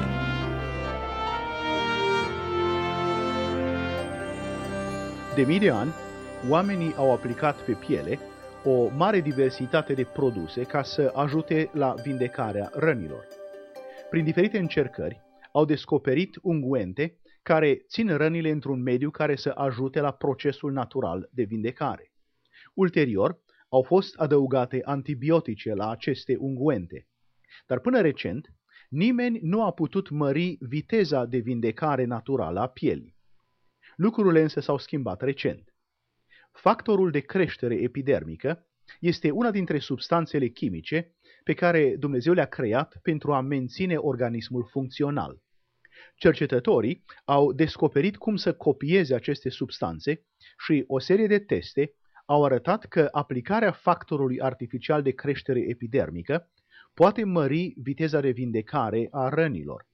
Studiile făcute au arătat că rănile pe care este aplicat factorul de creștere se vindecă o dată și jumătate mai repede decât obișnuit.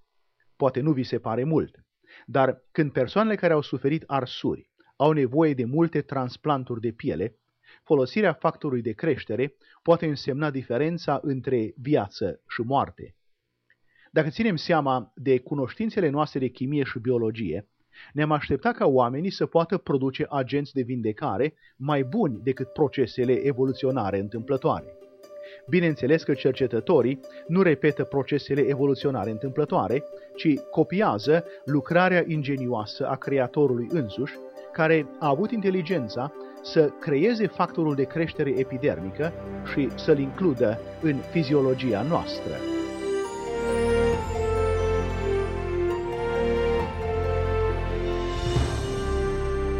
Dragi ascultători, fiți alături de noi și la următorul moment al creației care proclamă evidențe ale adevărului lui Dumnezeu. Sunt Radu Mureșan, la revedere! Documentar.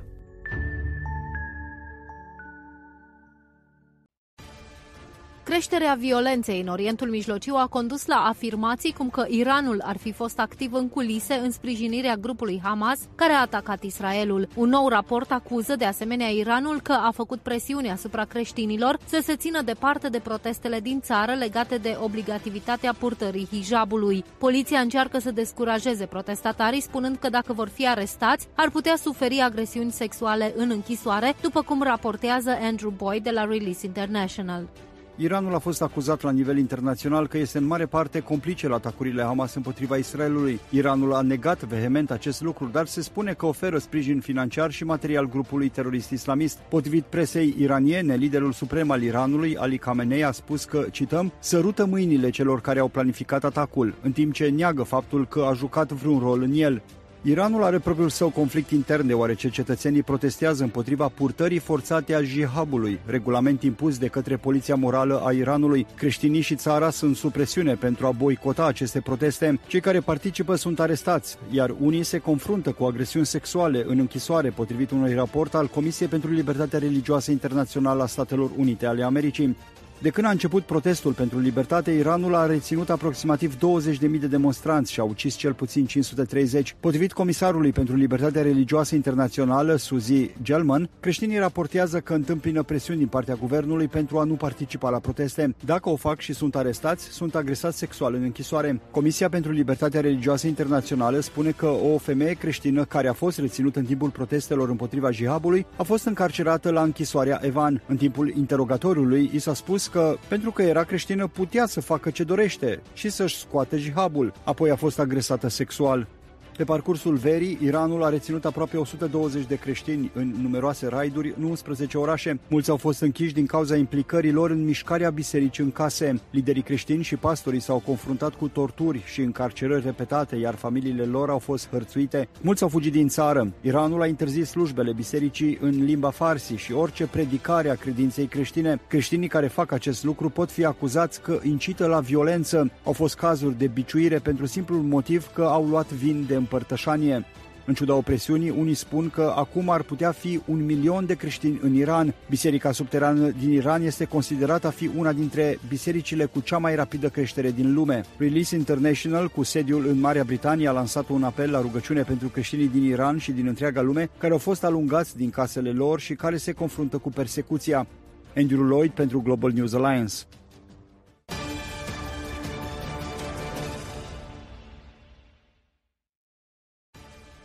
Povestea vieții lui Marleni și cum a reușit să treacă peste atâtea greutăți este o încurajare pentru mulți care trec prin necazuri. Marleni și fiica ei, Guadalupe, care trăiește cu dizabilități, nu aveau unde să apeleze pentru ajutor. Atunci l-au întâlnit pe Iisus. Vă invităm în minutele care urmează să urmăriți un reportaj despre bunătatea lui Dumnezeu care i-a dat putere lui Marleni să biruiască răutățile din jurul ei. Nu aveam unde să locuiesc, am suferit mult, socrii mei m-au lovit, m-au bătut, i-am raportat pentru că au rănit-o și pe fetița mea. Mi-au spus că ar fi trebuit să o las să moară pentru că în familia lor nu este nimeni ca fiica mea, dar mie nu mi-a fost rușine cu ea pentru că este fiica mea. În întreaga lume, oamenii care trăiesc cu dizabilități și în sărăcie se confruntă cu respingere și discriminare. S-a născut cu sindromul Down, are șoldul rupt, de aceea nu poate merge. Oriunde merg o iau cu mine și familia soțului meu încă se luptă cu mine. Nu mă lasă în pace, vin să mă insulte și pleacă. I-am denunțat pentru că mi-au lovit fata, tot timpul meu îl ofer ei. Stau cu ea când ceilalți copii merg la școală. Trebuie să o schimb, să o hrănesc, nu poate mânca singură. Am suferit pentru că nu aveam timp și pentru ceilalți copii ai mei. Am plâns de multe ori că nu aveam cum să-i ajut mai mult. Milioane de oameni au nevoie de libertatea și demnitatea pe care un scaun cu rotile le poate oferi. Dar doamna Anita a început să vorbească cu mine, ea m-a încurajat și când ea mi-a vorbit despre Dumnezeu am simțit o ușurare care mi-a dat mai multă putere să continui să lupt. Johnny and Friends și Wheels for the World oferă mobilitatea care poate schimba viața prin oferirea de scaune cu rotile personalizate. Și recent, doamna Anita Vega mi-a povestit despre biserica de aici. Doamna Anita mi-a spus să solicit ajutor. Sunt recunoscătoare pentru că mi-au dat un scaun pentru fiica mea, deoarece ea nu avea. O voi putea lua cu mine oriunde mă duc, pentru că în ultima vreme nu mai puteam să o ridic, deoarece m-am operat și era tot mai grea. Văd scaunul acesta ca pe un dar de la Dumnezeu. El mă ghidează oriunde merg cu copiii mei. El îmi deschide mereu uși. Fiecare scaun cu rotile este donat cu mesajul speranței în Isus. Vă mulțumesc pentru că ajutați atât de mulți copii care nu pot merge și au nevoie de scaune cu rotile. Pentru copii, ca fiica mea, te încurajez și pe tine să ajuți pe cei din jurul tău, chiar și cu puțin, pentru că Dumnezeu îl va înmulți. Dumnezeu să vă dea multă viață și sănătate pentru a continua să-i ajutați pe cei care au cu adevărat nevoie de ajutor. Sinodul General al Bisericii Angliei a decis să continue cu celebrarea așa numitelor slujbe de probă pentru a binecuvânta uniunile între persoanele de același sex. Cu o majoritate restrânsă, moțiunea a fost trimisă Camerei Episcopilor, care este de așteptat să adopte documentul intitulat Rugăciuni de dragoste și credință și să introducă liturghia pe care unele biserici o vor folosi pentru a binecuvânta uniunile homosexuale. În ultimii ani, dezbaterea dintre grupurile evanghelice conservatoare și grupurile liberale progresiste s-a concentrat asupra însemnătății acestor schimbări în ceea ce privește doctrina și rolul Bibliei în Biserica Anglicană. Peste o sută de studenți care se pregătesc pentru hirotonisire au avertizat în octombrie într-o scrisoare despre o fractură în cazul în care Biserica Angliei va continua cu planurile de a binecuvânta parteneriatele gay. Potrivit Christian Today, în dezbaterea dinaintea votului de la Sinod, pastorul Vaughan Roberts a declarat, cităm, dacă această moțiune este adoptată, va exista o ruptură a unității Bisericii Angliei la cel mai profund nivel în fiecare parohie, protopopiat și eparhie. Consiliul Evanghelic al Bisericii Angliei a criticat adoptarea moțiunii deoarece, cităm, aparent Biserica Angliei nu mai vede Scriptura ca fiind autoritatea supremă.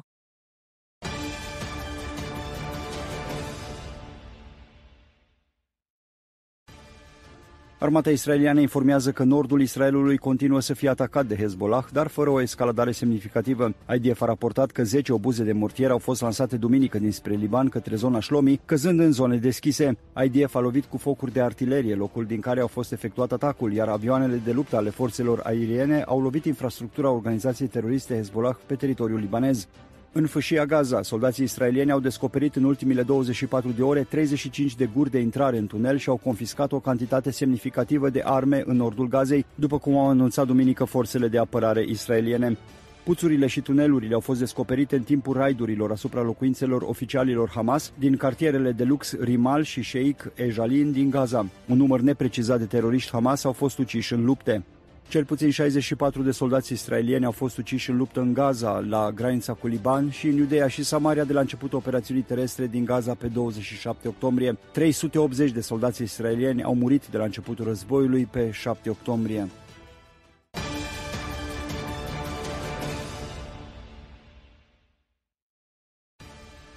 Puțin mai mult de trei palestinieni din patru au o imagine pozitivă asupra Hamas în urma atacurilor sale teroriste din șapte octombrie în Israel, potrivit unui sondaj palestinian realizat de firma de cercetare denumită Lumea Arabă pentru Cercetare și Dezvoltare, cu sediul la Ramallah, în cadrul căruia au fost chestionați șase sute șaizeci și opt de adulți palestinieni din sudul fâșiei Gaza, Iudeea și Samaria între treizeci și unu octombrie și șapte noiembrie. Sondajul palestinian, primul de acest gen de la atacurile din șapte octombrie, a constatat faptul că cincizeci și nouă virgulă trei la sută dintre palestinienii chestionați susțin fără echivoc atacurile și cincisprezece virgulă șapte la sută susțin oarecum atacul Hamas. Doar doisprezece virgulă șapte la sută și-au exprimat dezaprobarea, zece virgulă nouă la sută spunând că nici nu susțin și nici nu se opun atacului. Aproape toți, nouăzeci și opt la sută dintre respondenți, au spus că atacul Hamas i-a făcut să se simtă, cităm, mai mândri de identitatea lor de palestinieni, cu un procent egal spunând că, cităm, nu vor uita și nu vor ierta niciodată statul evreu pentru operațiunea sa militară în desfășurare împotriva Hamas. Trei sferturi au spus că se așteaptă ca războiul Israel-Hamas să se încheie cu o victorie palestiniană.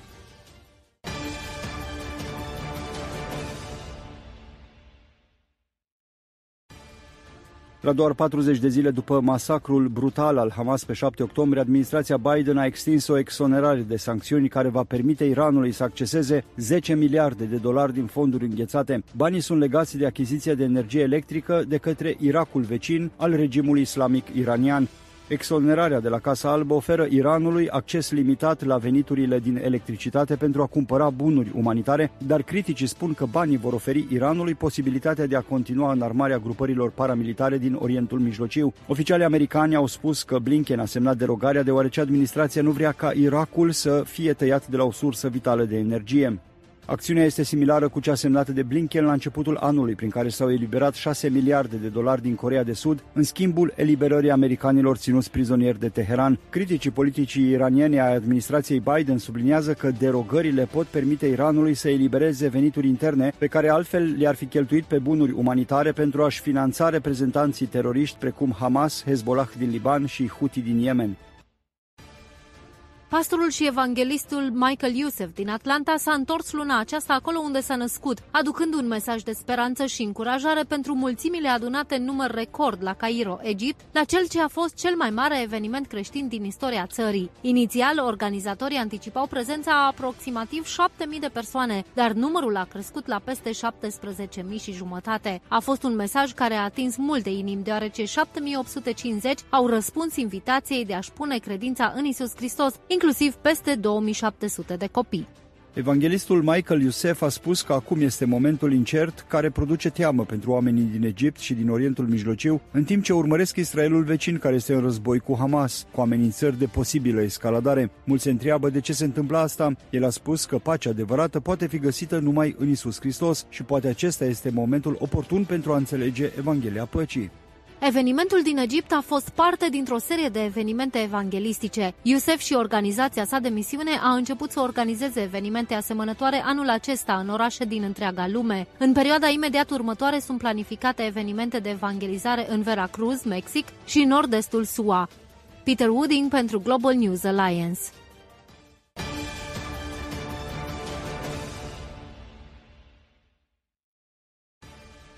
Această zonă este o zonă în care există multă persecuție și oprimare. Când o persoană se convertește dintr-o altă religie la Iisus Hristos, există amenințări, intimidare și chiar amenințări cu moartea. Ei îți lasă scris pe o foaie de hârtie faptul că dacă nu te lepezi de acest Dumnezeu în trei patru zile, vei fi omorât, iar hârtia cu amenințarea este lăsată în fața ușii. În zona din Etiopia, unde locuiește pastorul Iohana, creștinii se pregătesc pentru a sărbători Crăciunul, dar se confruntă cu opoziție și multe pericole.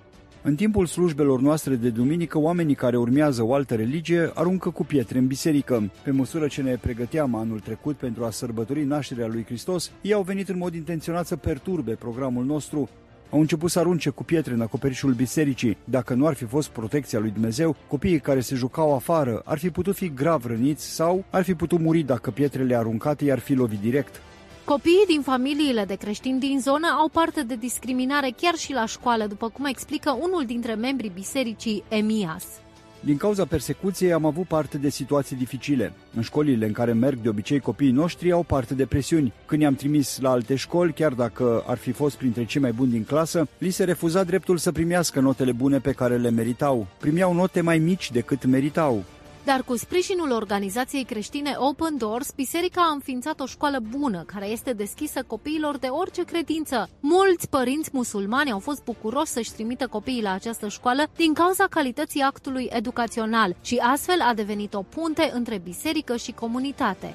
Acum pot să beneficiez de educație pentru copiii mei într-un mod gratuit și sunt atât de fericit. Dacă proiectul de deschidere a școlii nu ar fi fost implementat în zonă, ura ar fi continuat. Familiile care aruncau cu pietre în biserică au început acum să-și trimită copiii la școala noastră. Acum au un sentiment de apartenență. Această școală a schimbat gândirea comunității. Oamenii care se uitau urât la noi acum ne privesc cu plăcere pe străzi și asta mă face fericit. Durerea pe care am simțit-o până acum s-a îndepărtat de noi. Sunt cu adevărat fericit că oamenii care ne urau până nu de mult acum vin la noi la biserică.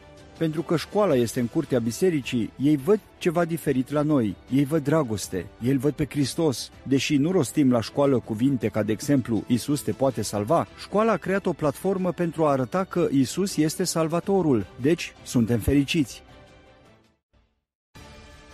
Franța este una dintre țările europene în care antisemitismul a crescut cel mai mult în ultimii ani, iar tensiunile au crescut și mai mult de la începutul războiului Israel-Gaza.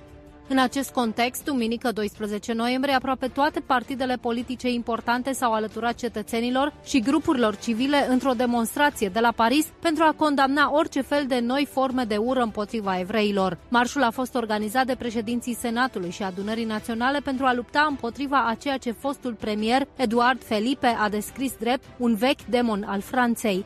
Peste o sută cinci mii de oameni au mers pașnic prin Paris, iar alții șaptezeci și șapte de mii care li s-au alăturat au mărșăluit în alte orașe precum Lyon, Grenoble, Lille sau Marsilia, conform datelor oferite de poliție.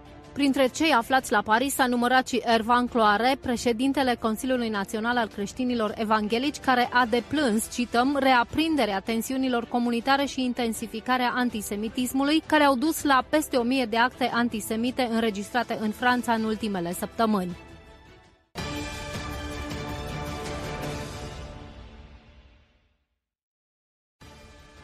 Luni, armata israeliană a confirmat că mai multe obuze de mortiere au fost lansate dinspre Liban pe teritoriul israelian, provocând pagube limitate. În cursul nopții de luni, forțele I D F au identificat un grup de teroriști înarmați pe teritoriul libanez din apropierea zonei Biranit, care pregăteau un atac asupra Israelului. Acesta a răspuns cu foc de artilerie. În ultimile douăzeci și patru de ore, tensiunile se păstrează ridicate la granița de nord cu Libanul, după ce un civil israelian a fost ucis și alte șase persoane au fost rănite de o rachetă antitank trasă de teroriștii din sudul Libanului. Racheta a fost trasă asupra vehiculelor civile din apropierea comunității Dovev. O companie de electricitate a declarat că bărbatul mort și cei răniți sunt angajaților care lucrau la instalația electrică din zonă. Organizația teroristă Hezbollah a revendicat atacul. Avioane israeliene au lovit mai multe ținte ale Hezbollah în Liban ca răspuns la tirurile de rachete din ultima zi. Potrivit forțelor de apărare ale Israelului, au fost lovite locații de depozitare a armelor și cartierul general operațional folosit de grupul terorist susținut de Iran. În pregătirea unei eventuale acțiuni militare în sudul Libanului, armata israeliană a distribuit pliante în arabă, cerând populației civile să se îndepărteze de granița cu Israelul pentru siguranța lor.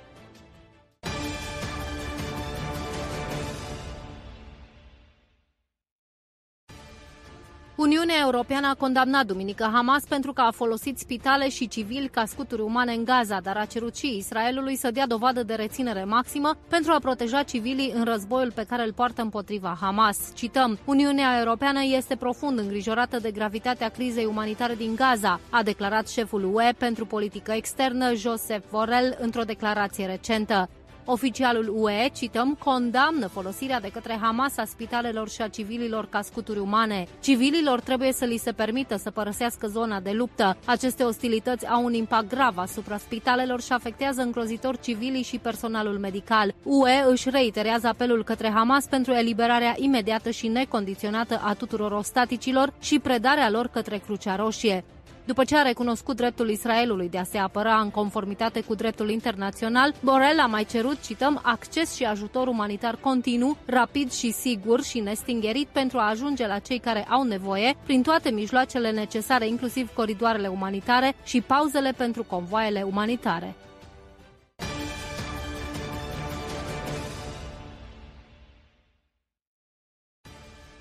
Egiptul, Turcia și Emiratele Arabe Unite sunt în curs de a înființa spitale de campanie pe pământ egiptean lângă Gaza pentru a trata palestinienii. O navă turcească a sosit în portul El Arici, transportând aproximativ cinci sute de tone de echipamente medicale și medicamente. Echipamentul este suficient pentru opt spitale de campanie. douăzeci de ambulanțe vor fi la dispoziție pentru a transporta răniții din Gaza.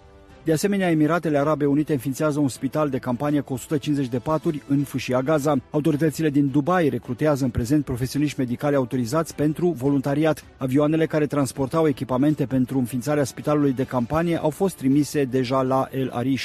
Egiptul a înființat deja un spital la cincisprezece kilometri de fâșia Gaza și o unitate iordaniană din interiorul fâșiei tratează deja pacienți. Luni, patru avioane ale forțelor aeriene Qatar, care transportau o sută optzeci de tone de ajutoare de urgență, au ajuns și ele la aeroportul El Arish și vor fi transportate prin trecerea Rafah. Franța, Italia și Indonezia au desfășurat de asemenea nave spital în regiune. Alegătorii din Olanda au decis un câștigător clar pe Geert Wilders, fondatorul Partidului pentru Libertate Naționalist de extremă dreaptă, alegere ce a zguduit arena politică olandeză, acest partid câștigând treizeci și șapte de locuri în Parlament. El a primit votul din partea a două virgulă trei milioane de alegători și a adus douăzeci de noi membri în Parlament, punând astfel capăt celor treisprezece ani de guvernare a partidului actualului premier Mark Rutte în Olanda. Wilders și ideile lui nu sunt noi, iar discursul său a fost marcat de profunde ideologii anti-islam și de o abordare deosebit de critică a Uniunii Europene și a imigrației, vorbind de multe ori împotriva tsunamiului solicitanților de azil și al migranților. El a fost în mod clar de partea Israelului în războiul din Gaza. După ce a câștigat cu o victorie răsunătoare, Wilders a spus că va guverna pentru toată lumea, dar a subliniat că prioritatea vor fi olandezii, pentru că poporul vrea să-și recâștige națiunea. Evert van Vlastuin, jurnalist olandez, spune că alegerea lui Geert Wilders transmite un mesaj liderilor de la Bruxelles, și anume acela că există o masă de votanți destul de numeroasă care nu mai acceptă politicile actuale de stânga ale Europei.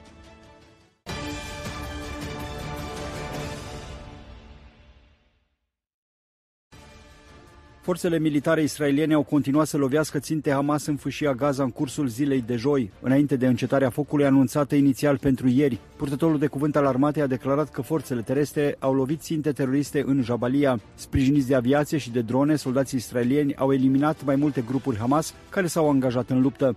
Soldații au localizat de asemenea puțuri de tunel în interiorul unei moschei, a unei reședințe civile și într-o zonă agricolă în Beit Hanun. Potrivit I D F, loviturile aeriene din ultima zi au fost efectuate asupra peste trei sute de ținte teroriste Hamas, inclusiv asupra unor centre de comandă militară, tuneluri subterane, facilități de depozitare a armelor, locații de fabricare a armelor și sisteme de lansare de rachete antitank. Forțele israeliene l-au arestat joi pe Muhammad Abu Salmia, directorul spitalului Shifa din orașul Gaza, în timp ce acesta încerca să fugă spre sud prin coridorul umanitar. Cităm, sub comanda sa directă, spitalul a servit ca centru de comandă și control al Hamas. Rețeaua de tuneluri teroriste Hamas, situată sub spital, a beneficiat de energie electrică și de resurse preluate de la spital. În plus, Hamas a depozitat numeroase arme în interiorul spitalului și pe terenul spitalului, se arată în comunicatul armatei israeliene.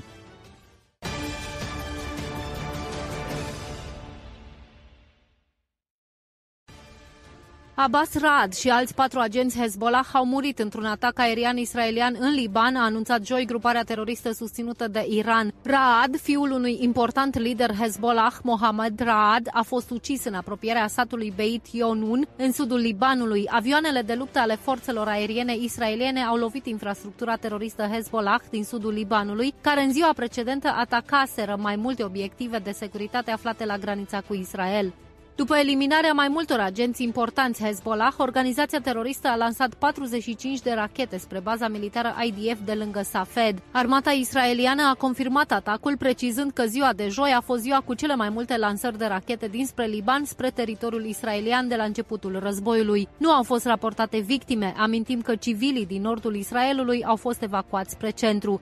Secretarul general al Hezbollah, Hassan Nasrallah, s-a întâlnit joi cu ministrul iranian de externe Hossein Amir Abdullahian la Beirut. Ei au discutat despre agresiunea Israelului în Gaza și despre modalitățile de a-i ajuta pe palestinieni.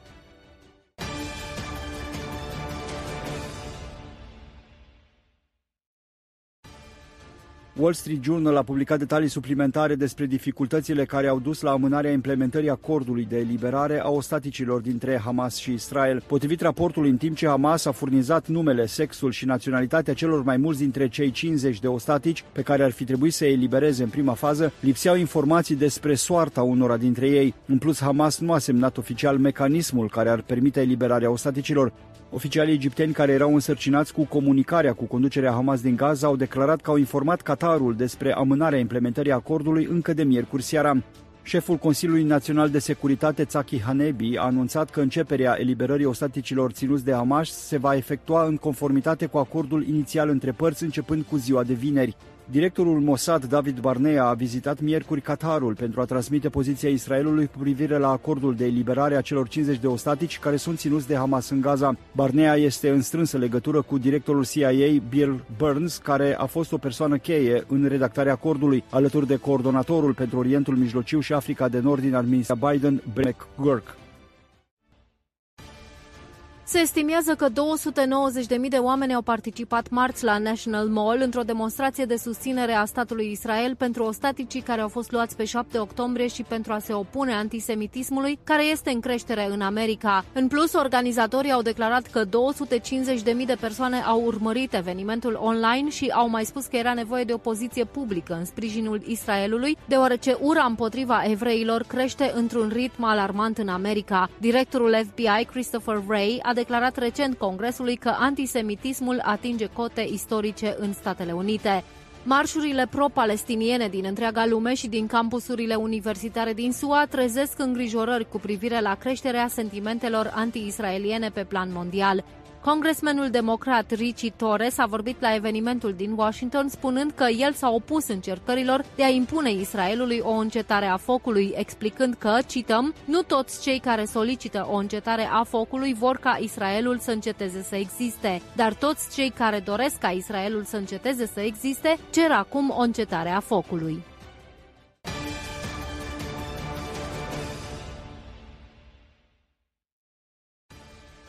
I D F a anunțat că trupele continuă operațiunea precisă și țintită împotriva Hamas într-o zonă exactă a spitalului Shifa, în care efectuează căutări pentru infrastructura teroristă și armele Hamas. Înainte de a intra în spital, forțele I D F au găsit echipe teroriste și explozibili care au fost pregătiți pentru ei. A urmat o luptă în care au fost eliminați cel puțin cinci teroriști.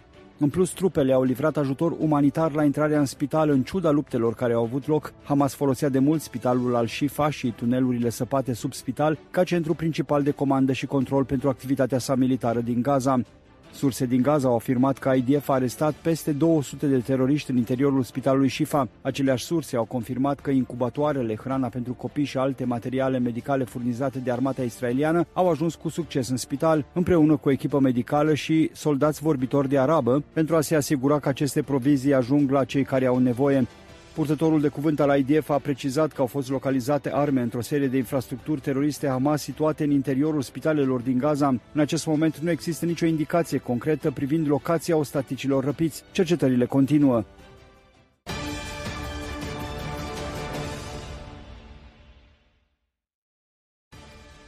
B B C a publicat miercuri scuze după ce a susținut în mod eronat că forțele I D F au vizat echipele medicale în luptele din interiorul și din jurul spitalului Al-Shifa din Gaza, unde organizația teroristă Hamas și-a creat un centru de comandă și control. Cităm, în timp ce B B C News a prezentat rapoartele inițiale conform cărora forțele israeliene au intrat în principalul spital din Gaza, am spus că echipele medicale și vorbitorii de arabă sunt vizați. Acest lucru a fost incorect și a citat greșit o informație Reuters. Ar fi trebuit să spunem că forțele I D F includ echipe medicale și vorbitori de arabă pentru această operațiune. Ne cerem scuze pentru această eroare care a scăzut sub standardele noastre editoriale obișnuite. Versiunea corectă a evenimentelor a fost difuzată câteva minute mai târziu și ne-am cerut scuze ulterior pentru greșeala comisă, se arată în comunicatul B B C.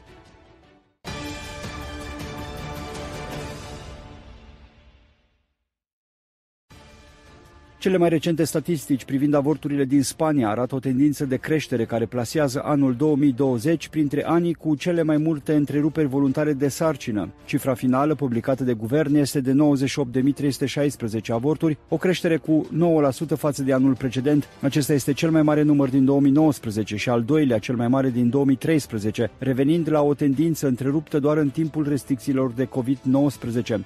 Mai puțin de douăzeci și cinci la sută dintre avorturi au fost raportate ca o chestiune de risc grav pentru viața sau sănătatea femeii însărcinate sau riscul unor anomalii fetale severe. În Spania, femeile pot cere un avort liber până la săptămâna paisprezecea de sarcină. Conform statisticilor din două mii douăzeci și doi, douăzeci și șapte la sută dintre avorturi au avut loc după săptămâna a noua. Noua lege din două mii douăzeci și doi permite tinerelor de șaisprezece ani să avorteze fără acordul părinților. De departe, cea mai mare rată a avorturilor din Spania este în Catalonia, urmată de Madrid și insulele Baleare. Datele arată de asemenea că din două mii treisprezece au fost din ce în ce mai puține avorturi în rândul femeilor cu studii de bază și o creștere în rândul femeilor cu studii superioare. Suflet sănătos, în trup sănătos. Bun găsit, dragi ascultători! Sunt Maria Chivulescu și astăzi, la rubrica de sănătate, vă invit să spicuim din cartea Boli evitabile de Macmillan, capitolul douăzeci și unu, problema numărul unu de sănătate a națiunii. Aproximativ nouă milioane de americani suferă boli emotive și mentale. Jumătate din totalul paturilor de spital sunt ocupate de alienați mentali. În realitate, unul din douăzeci de americani suferă de o tulburare psihică serioasă care necesită internarea într-un spital.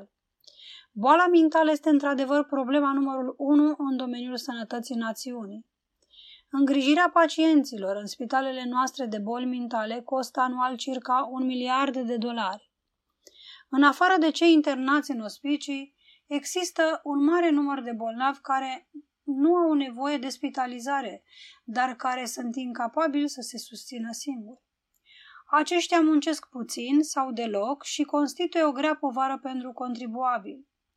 Care este cauza bolilor mentale? În acest capitol am dorit să discutăm pe scurt doar acele tulburări care apar vizibil la creier. Mai întâi, un procent neînsemnat din aceste cazuri sunt urmarea unei leziuni directe a creierului în urma unui accident. În al doilea rând, vătămarea creierului poate să rezulte dintr-o cauză infecțioasă sau toxică. Cea mai obișnuită infecție a dementului este sifilisul.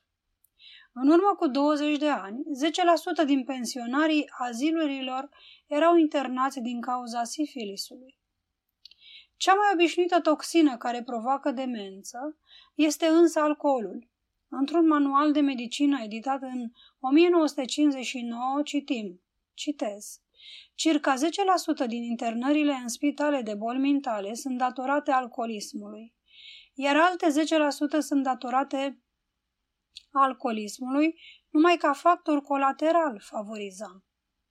În plus, spitalele generale au în îngrijirea lor mulți alcoolici deranjați, acut de acest toxic și apoi mai există un număr necunoscut, dar foarte mare de persoane care și-au ruinat cariera și au suferit un fel de sinucidere treptată a personalității prin dedarea la alcool.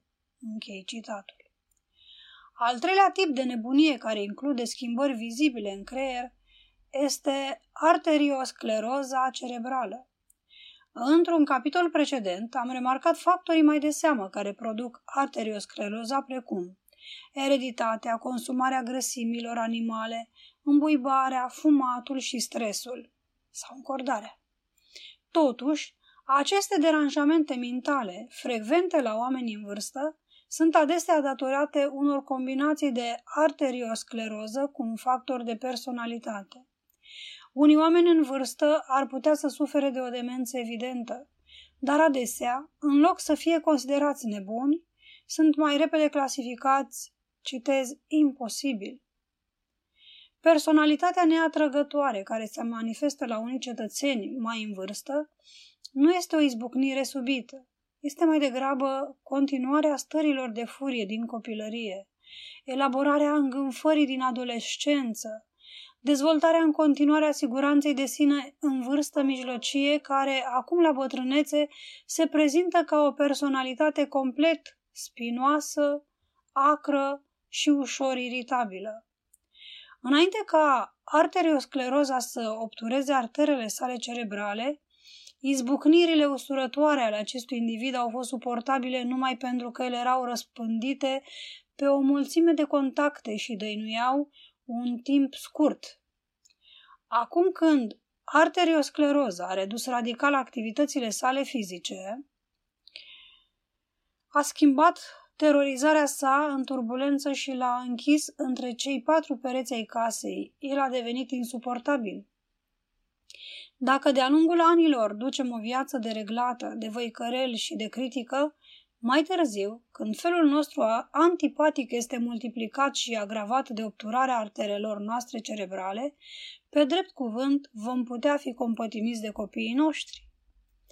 Ar putea să fie tot atât de greu să ne schimbăm atitudinea cum ar fi de greu să înlăturăm o zgârietură adâncă dintr-un disc fonografic. Dacă nu avem grijă acum, am putea să sfârșim ca o, citez, sperietoare pe două picioare, închei citatul. doctor Bess Funker, un observator pătrunzător al omului, îmi spunea odată, doctore, nu avem multe de spus despre cum arătăm la șaisprezece ani, dar noi suntem singuri care hotărâm cum vom arăta la șaizeci de ani.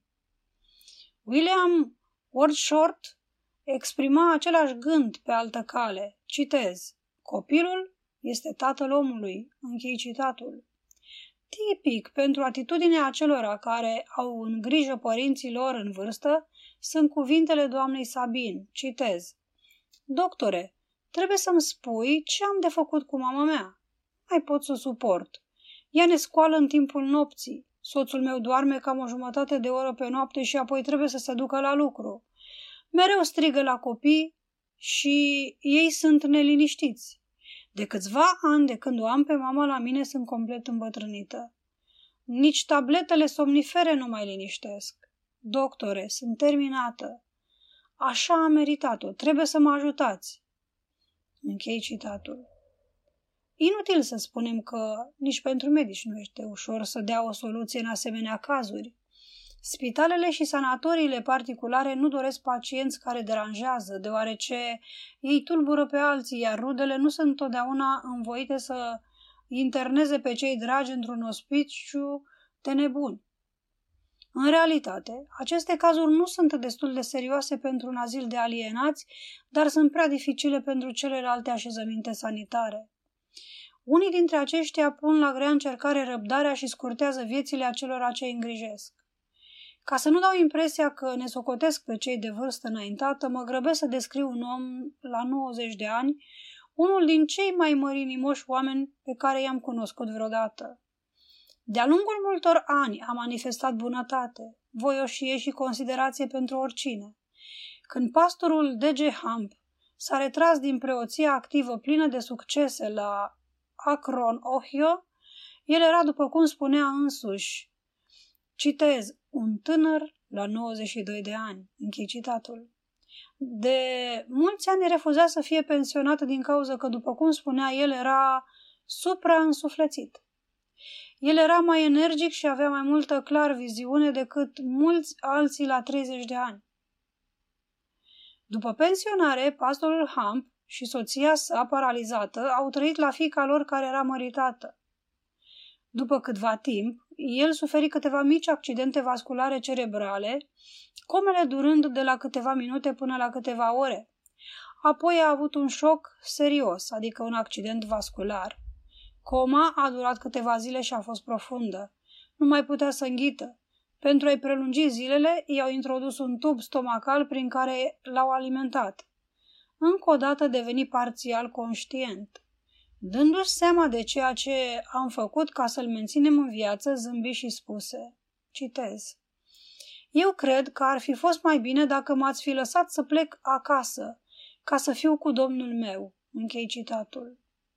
O zi sau două mai târziu am încercat din nou să vorbim cu dânsul. Cu toate că nu putea nici să deschidă ochii, nici să vorbească, părea totuși să audă pentru că își adună ultimele puteri, ridică o mână slabă și făcu un semn de rămas bun. Au trecut șase ani de atunci și văduva sa, doamna Hamp, care va avea în curând nouăzeci și patru de ani, trăiește încă în căminul fiicei. Cu toate că este paralizată și constrânsă să stea într-un scaun cu rotile, este totdeauna fericită și amabilă. Ea are din plin dureri și suferință, dar niciodată nu amintește de ele. Care este deosebirea dintre această pereche vârstnică și alții mult mai tineri? După părerea mea, răspunsul este evident. Ei au ascultat poruncile biblice și au scăpat de mulți din factorii care produc arterioscleroza. Nu numai că au trăit mai mult, dar ei au căpătat personalități alese deoarece au avut Biblia ca îndrumător. Timp de cincizeci și cinci de ani au slujit Domnului în dezinteresata lor consacrare de a ajuta pe alții. Adeseori cu salarii mici, ei și-au dus greutățile și au crescut cei patru copii. Arterele lor nu au devenit sclerozate din cauza îmbuibării și au luat mereu tot ceea ce le-a dat Domnul, cu inimile fericite și pline de mulțumire. Nu este de mirare că această văduvă paralizată este iubită de toți care o cunosc. Fiica sa și rudele cu care trăiește nu se simt niciodată împovărați cu dânsa, ci mulțumesc Domnului că o ține în viață pentru a le înviora sufletele. Biblia are sute de sfaturi pentru o viață îndelungată, fericită și sănătoasă. Iată unul dintre ele. Citez. Veniți, fiilor, și ascultați-mă, căci vă voi învăța frica Domnului. Cine este omul care dorește viața și vrea să aibă parte de zile fericite? Ferește-ți limba de rău și buzele de cuvinte înșelătoare. Depărtează-te de rău și fă binele, caută pacea și aleargă după ea. Închei citatul Psalm treizeci și patru, capitolul unsprezece paisprezece. În aceste puține rânduri, Consta această terapie medicală care ar fi provenit și prevenit milioane de cazuri de boli mentale. Citez, depărtează-te de rău, închei citatul. Profilaxie perfectă împotriva paraliziei sifilitice, odinioară, cauza unuia din fiecare zece cazuri din azilele noastre de alienați mentali. Citez, depărtează-te de rău, închei citatul, și evită psihozele alcoolice care umplu în mod curent lista de internări din instituțiile noastre pentru alienați mentali. Citez, ferește-ți limba de rău și buzele de cuvinte înșelătoare, fă binele, caută să fii în pace, acesta este sfatul pe care, dacă îl urmați, nu veți deveni un pisălog nesuferit. Fiind prietenos față de alții, veți deveni o personalitate iubită și plăcută.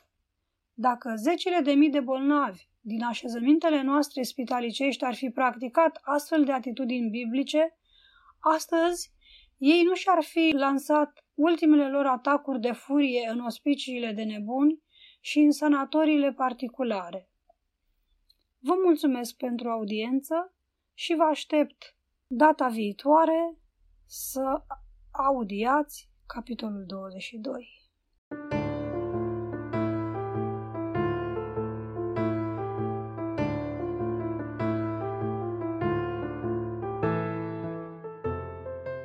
Recenzie de carte.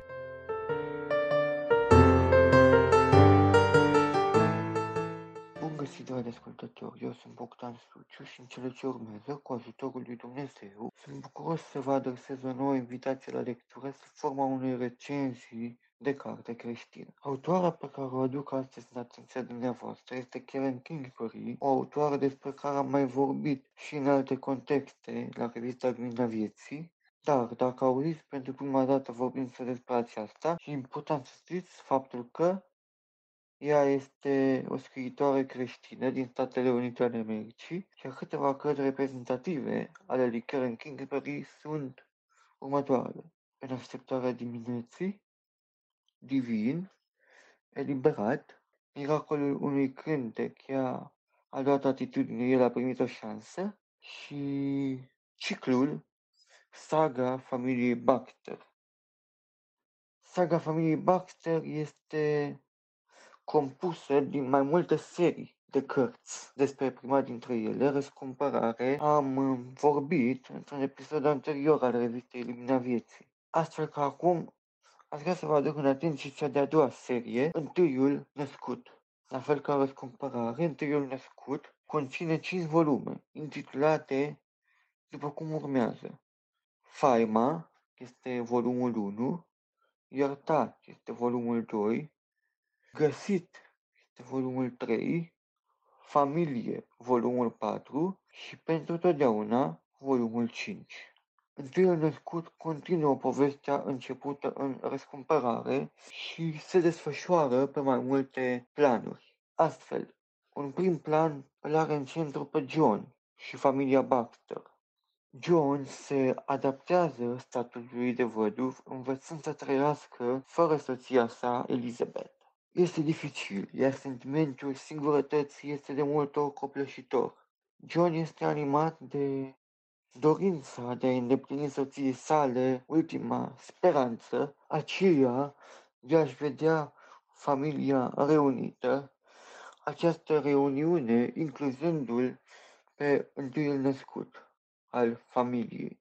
Dar cine este acest Întâi Născut și cum ar putea John să-l găsească? Și, în ultima instanță, ar fi un lucru bun să-l găsească pe acest Întâi Născut? Găsirea lui ar avea un impact puternic asupra întregii familii. Oare ar fi de folos ca John să le spună copiilor săi despre acest Întâi Născut, un secret pe care l-a păstrat toată viața sa de căsnicie? Vreunul cu Elizabeth? Este o decizie deosebit de, de dificil de luat, pentru care John are o mare nevoie să se încreadă în Domnul, să ia decizia împreună cu acesta. Pe de altă parte, Dane Matthews, personajul sau unul dintre personajele principale ale celui de doilea plan narrativ, își dorește intens ia legătura cu familia sa biologică, însă știe că acest lucru ar compromite viața privată a acestuia, a acestora. Totodată, Dane este îndrăgostit de Katie Hart, o dragoste care e total diferită față de relațiile avute cu celelalte femei de la Hollywood de până acum, care îl va aduce mai aproape de Dumnezeu. Va reuși John Baxter să își reunească întreaga familie? Va reuși Dane să afle o, o viață normală, să afle o cale pentru a fi alături de Katie Hart, pentru a avea propriile momente de intimitate dincolo de aparatele de fotografiat, de presă și de fanii care le urmăresc în fiecare moment? Deci sunt întrebări la care vă las plăcerea să aflați răspunsul. Fac cu gând seria Întâiul Născut, cea de-a doua care compune saga familiei Baxter. O carte în care personajele sunt construite cu mare profunzime și o carte în care se vede la lucru mâna bună a lui Dumnezeu. Vă recomand cu încredere această carte și această serie de cărți, de fapt, și cred că vă veți bucura de ea, la fel cum m-am bucurat și eu să o citesc. În speranță că veți accepta invitația la lectură, vă mulțumesc pentru atenția acordată. Mă rog ca Bunul Dumnezeu să vă binecuvânteze pe fiecare în parte și vă doresc sărbători luminate, cu pace și bucurii și un an nou cu cele bune și de folos alături de cei dragi. Poșta redacției. Așadar, iată, ne ajungi și la finalul acestui număr, dragi ascultători. Vă suntem încă dată recunoscători că ați avut răbdare să rămâneți cu noi până la sfârșit. Înainte de a încheia, vrem să vă aducem la cunoștință că ne puteți contacta când doriți dumneavoastră prin e-mail la adresa luminavieții arond prolumina punct ro și totodată puteți suna la numărul de telefon care se găsește afișat în rubrica de contact de pe site-ul nostru w w w punct prolumina punct ro și veți putea face lucrul acesta dacă doriți să vă exprimați opinia, părerea, mulțumirile sau chiar nemulțumirile, observațiile legate de conținutul acestei reviste sau dacă doriți informații suplimentare de asemenea, puteți fie să ne scrieți e-mail, fie să ne telefonați și vom fi bucuroși să vă ascultăm. În cazul în care doriți să colaborați cu ProLumina la realizarea acestei reviste, de asemenea vă suntem recunoscători și dacă vom considera că materialul sau conținutul pe care vreți să-l propuneți este potrivit pentru revistă, vă vom menționa, vom publica la momentul potrivit acel material, bineînțeles nu înainte de a anunța alăturarea dumneavoastră la colectivul redacțional. Reamintim că la cerere putem trimite o copie a revistei pe C D pentru cei care nu au nicio altă formă de acces la internetul pentru a asculta revista Lumina Vieții sub formă de podcast. De asemenea, țin să amintesc că Lumina Vieții se poate găsi în orice aplicație de podcast de pe telefonul dumneavoastră, fie pe Android, fie pe iPhone, iPad. De asemenea, dacă nu aveți o aplicație de ascultare a podcastului pe telefonul dumneavoastră, puteți asculta de asemenea înregistrarea audio direct pe website-ul nostru w w w punct prolumina punct ro. Înainte de a încheia, vrem să facem un apel pentru sprijinul dumneavoastră în rugăciune, pentru că avem nevoie de rugăciune pentru a continua această lucrare minunată a revistei. Iar dacă doriți să, să sprijiniți și financiar asociația, de asemenea pe website, la pagina donații veți găsi informațiile necesare pentru a face acest lucru. În speranța că v-am putut fi de folos și că ați petrecut un timp folositor, sufletului, un timp binefăcător pentru dumneavoastră, în speranța că Dumnezeu v-a atins prin mesajele promovate în această revistă. Vă dorim în continuare multă sănătate, toate cele bune și să ne reauzim cu drag luna viitoare, dacă va voi Dumnezeu.